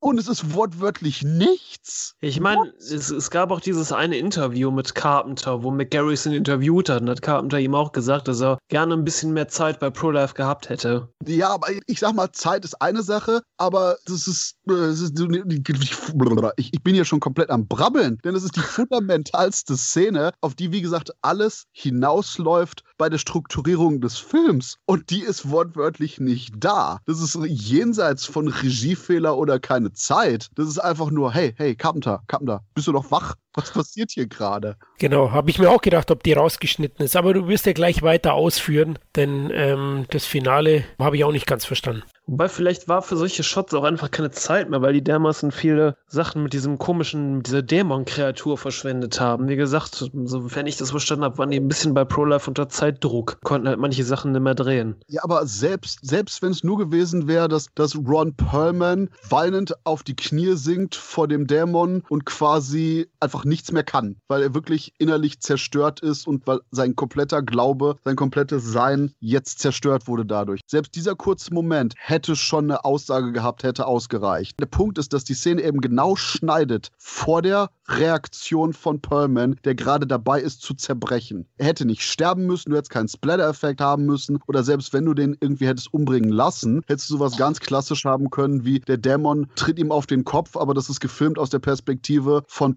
Pearlman, sodass der Dämon einfach nur in die Kamera tritt und fertig. Du hättest wirklich nichts zusätzlich machen müssen. Du hättest nicht zusätzlich kaufen müssen. Du hättest zwei, drei weitere Einstellungen gebraucht. Aber eben die zwei, drei Einstellungen, auf die die gesamte Struktur des Films abzielt. Und das ist einfach nur dermaßen, oh Gott, das ist wieder der Moment, wo mir der deutsche Begriff nicht einfällt, aber sloppy. Schluderig. Genau, schluderig. Dermaßen schluderig, dass echt der Punkt gekommen ist, wo ich sage, oh, eigentlich mochte ich das ja bis jetzt alles, aber das ist so ein Aussetzer, wo ich echt denke, so, Carpenter, vielleicht brauchst du doch eher so eine Art warme Decke, heißen Kakao und keinen Regiestuhl. Ja, aber wie gesagt, das war eben nach dem Motto, Carpenter, vielleicht sollst du jetzt nicht mehr Regie führen.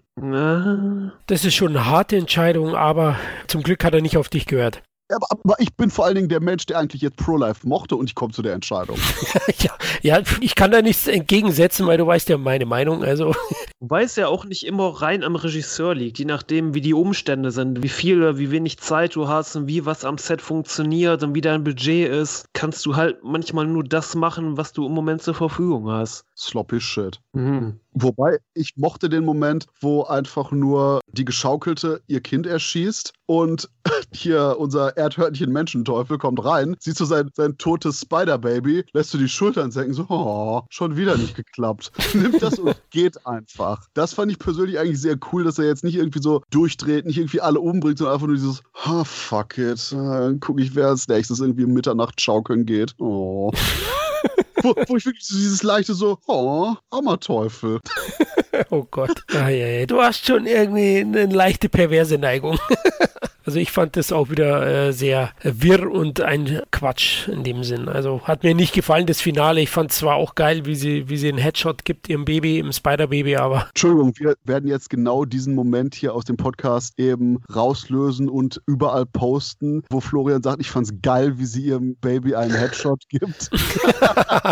ja, ja, du tust immer wieder Zitate aus dem Kontext ziehen. Christoph, ich, ich glaube, du bist so leicht pervers, aber ähm, genau, ich mochte den Moment, wo sie ihrem Baby einen Headshot Shot gibt. Florian Wurfbob, Ladies and Gentlemen. Yeah, baby. ja, ich meine, das ist konsequent und das äh, hat sie ja schon bestrebt, äh, indem sie ins Abtreibungszentrum gegangen ist. Aber mein Gott, wie der Teufel dann emotionslos dahin geht, wie du sagst, oh, das fand ich dann auch schon wieder affig oder eichhörntig.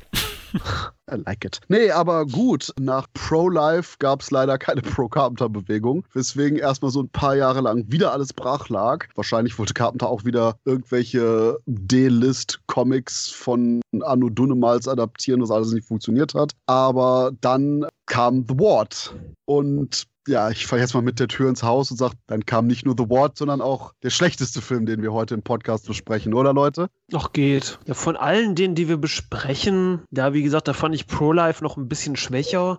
Ich, ich fand The Ward eigentlich in Ordnung einfach. Der kam irgendwie so aus dem Nichts Carpenter hat daraus auch nicht mehr gemacht, als der Film letztendlich geworden ist. Der hat dafür gesagt, oh, das war ein kleines, nettes Drehbuch, das konnte ich mal so verfilmen. The End. Ja, der Film kam aus dem Nichts und ging ins Nichts. Aber er begann zumindest interessanterweise genauso wie Pro-Life. Pro-Life zeigte die Protagonistin verzweifelt durch den Wald rennen. The Ward beginnt mit der Protagonistin, die verzweifelt durch die Gegend rennt.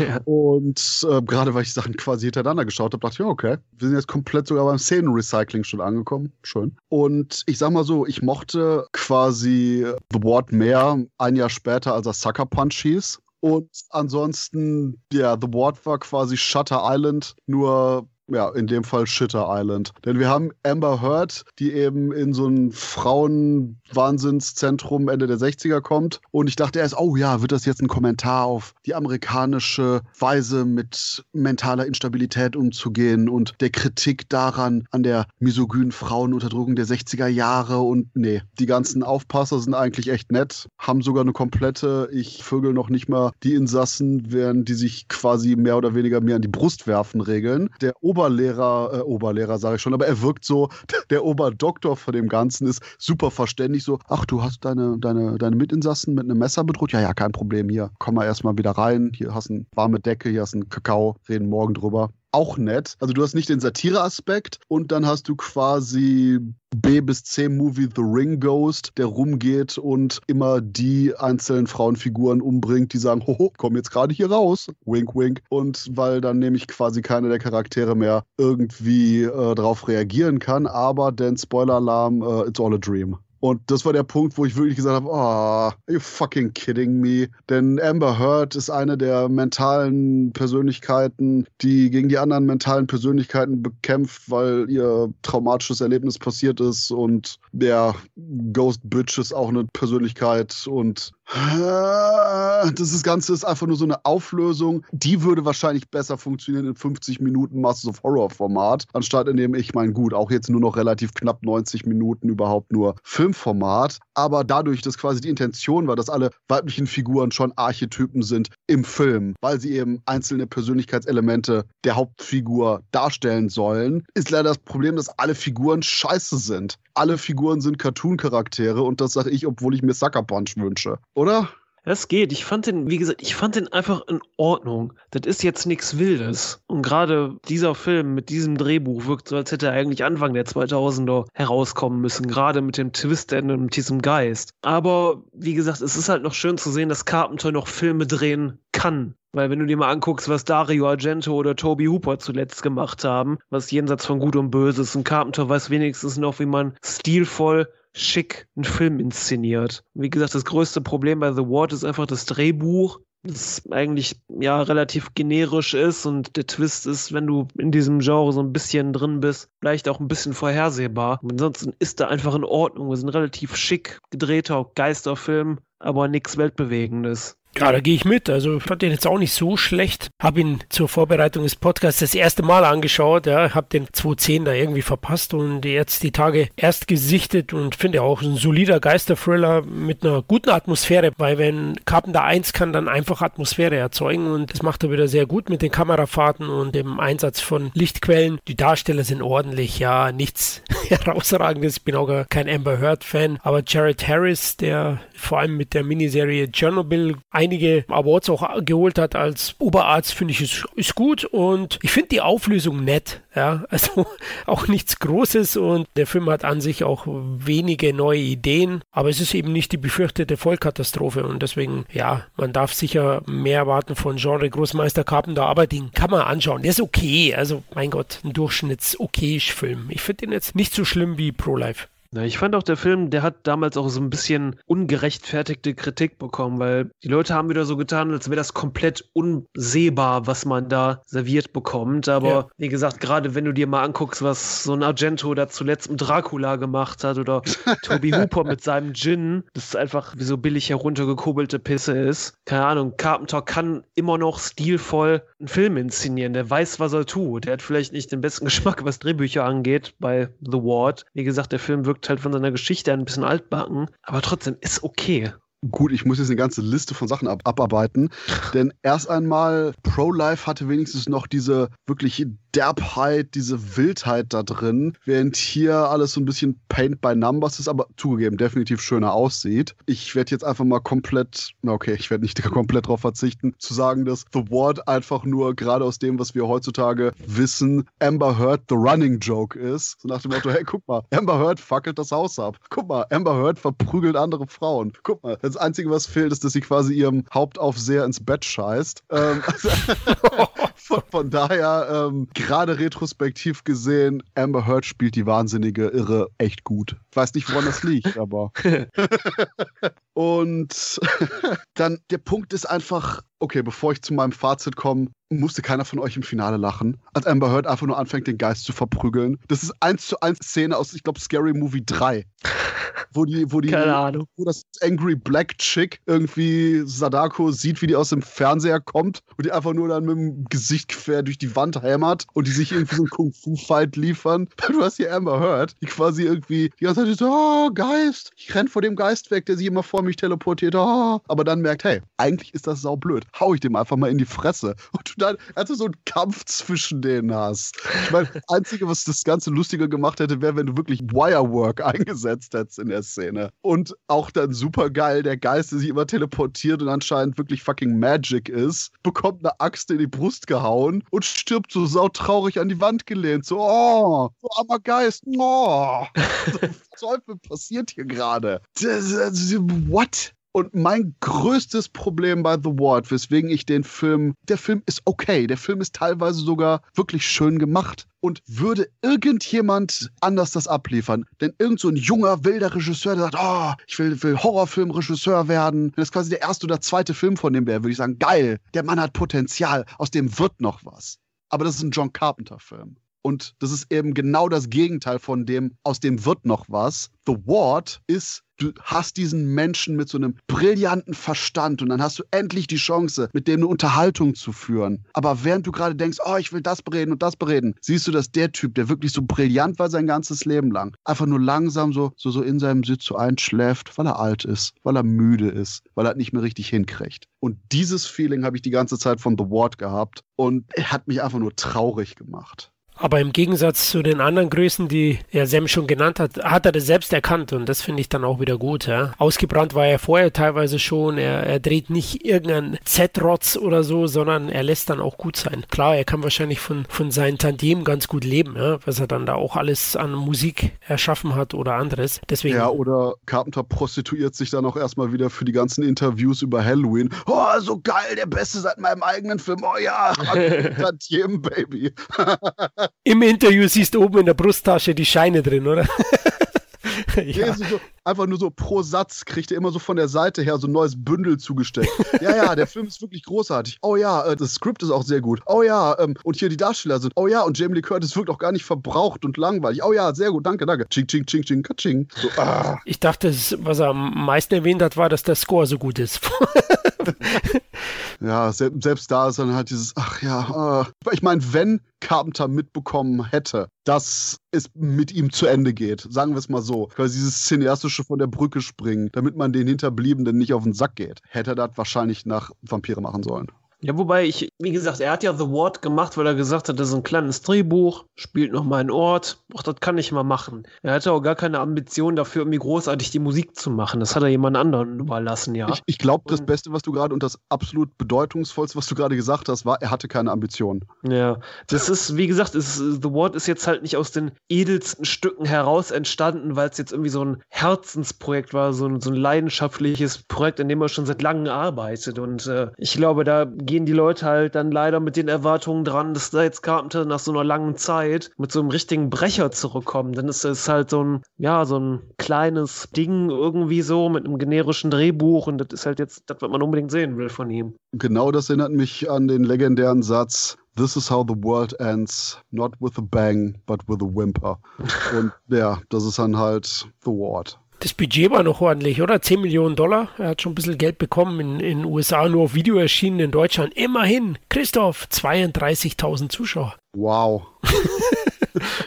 Ja, aber das war auch wieder so ein Punkt, wo ich ein bisschen eine andere Stadt fahren musste, dann in dem Kino zu sehen, weil der hier bei uns auch nicht gezeigt wurde. Also, wie gesagt, es hängt ja immer noch ein bisschen davon ab, wie weit so ein Film dann quasi in die Kinos gebracht wird. Ja, Kleinstadt wahrscheinlich eher, ja klar. Man wollte ihm eigentlich nur zum Vermarkten auf Video wahrscheinlich den Stempel aufdrücken, es war ein Kinofilm.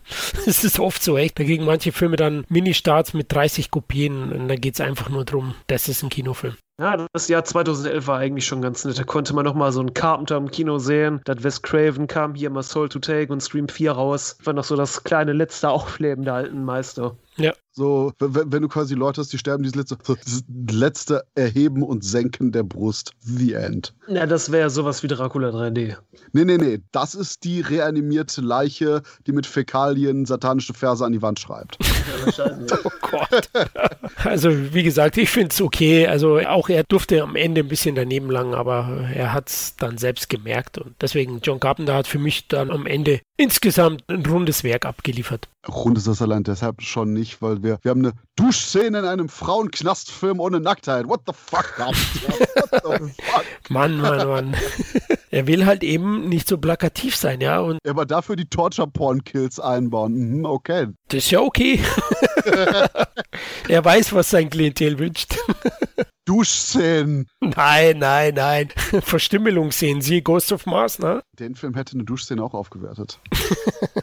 ja, das stimmt, ja. Wahrscheinlich Pro-Life auch, aber da mache ich jetzt keinen Scherz drüber. Das geht selbst für mich wahrscheinlich. dass wir das nochmal erleben dürfen, dass dir was zu weit geht, ja.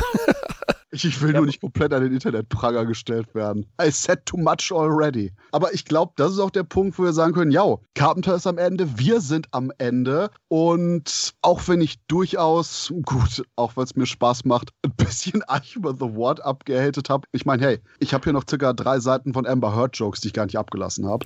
Aber der Punkt ist schlicht und ergreifend, auch wenn es durchwachsen ist und wenn ich ein bisschen Shit drüber erzähle, ich will seine letzte Phase wirklich nicht missen. Ihr?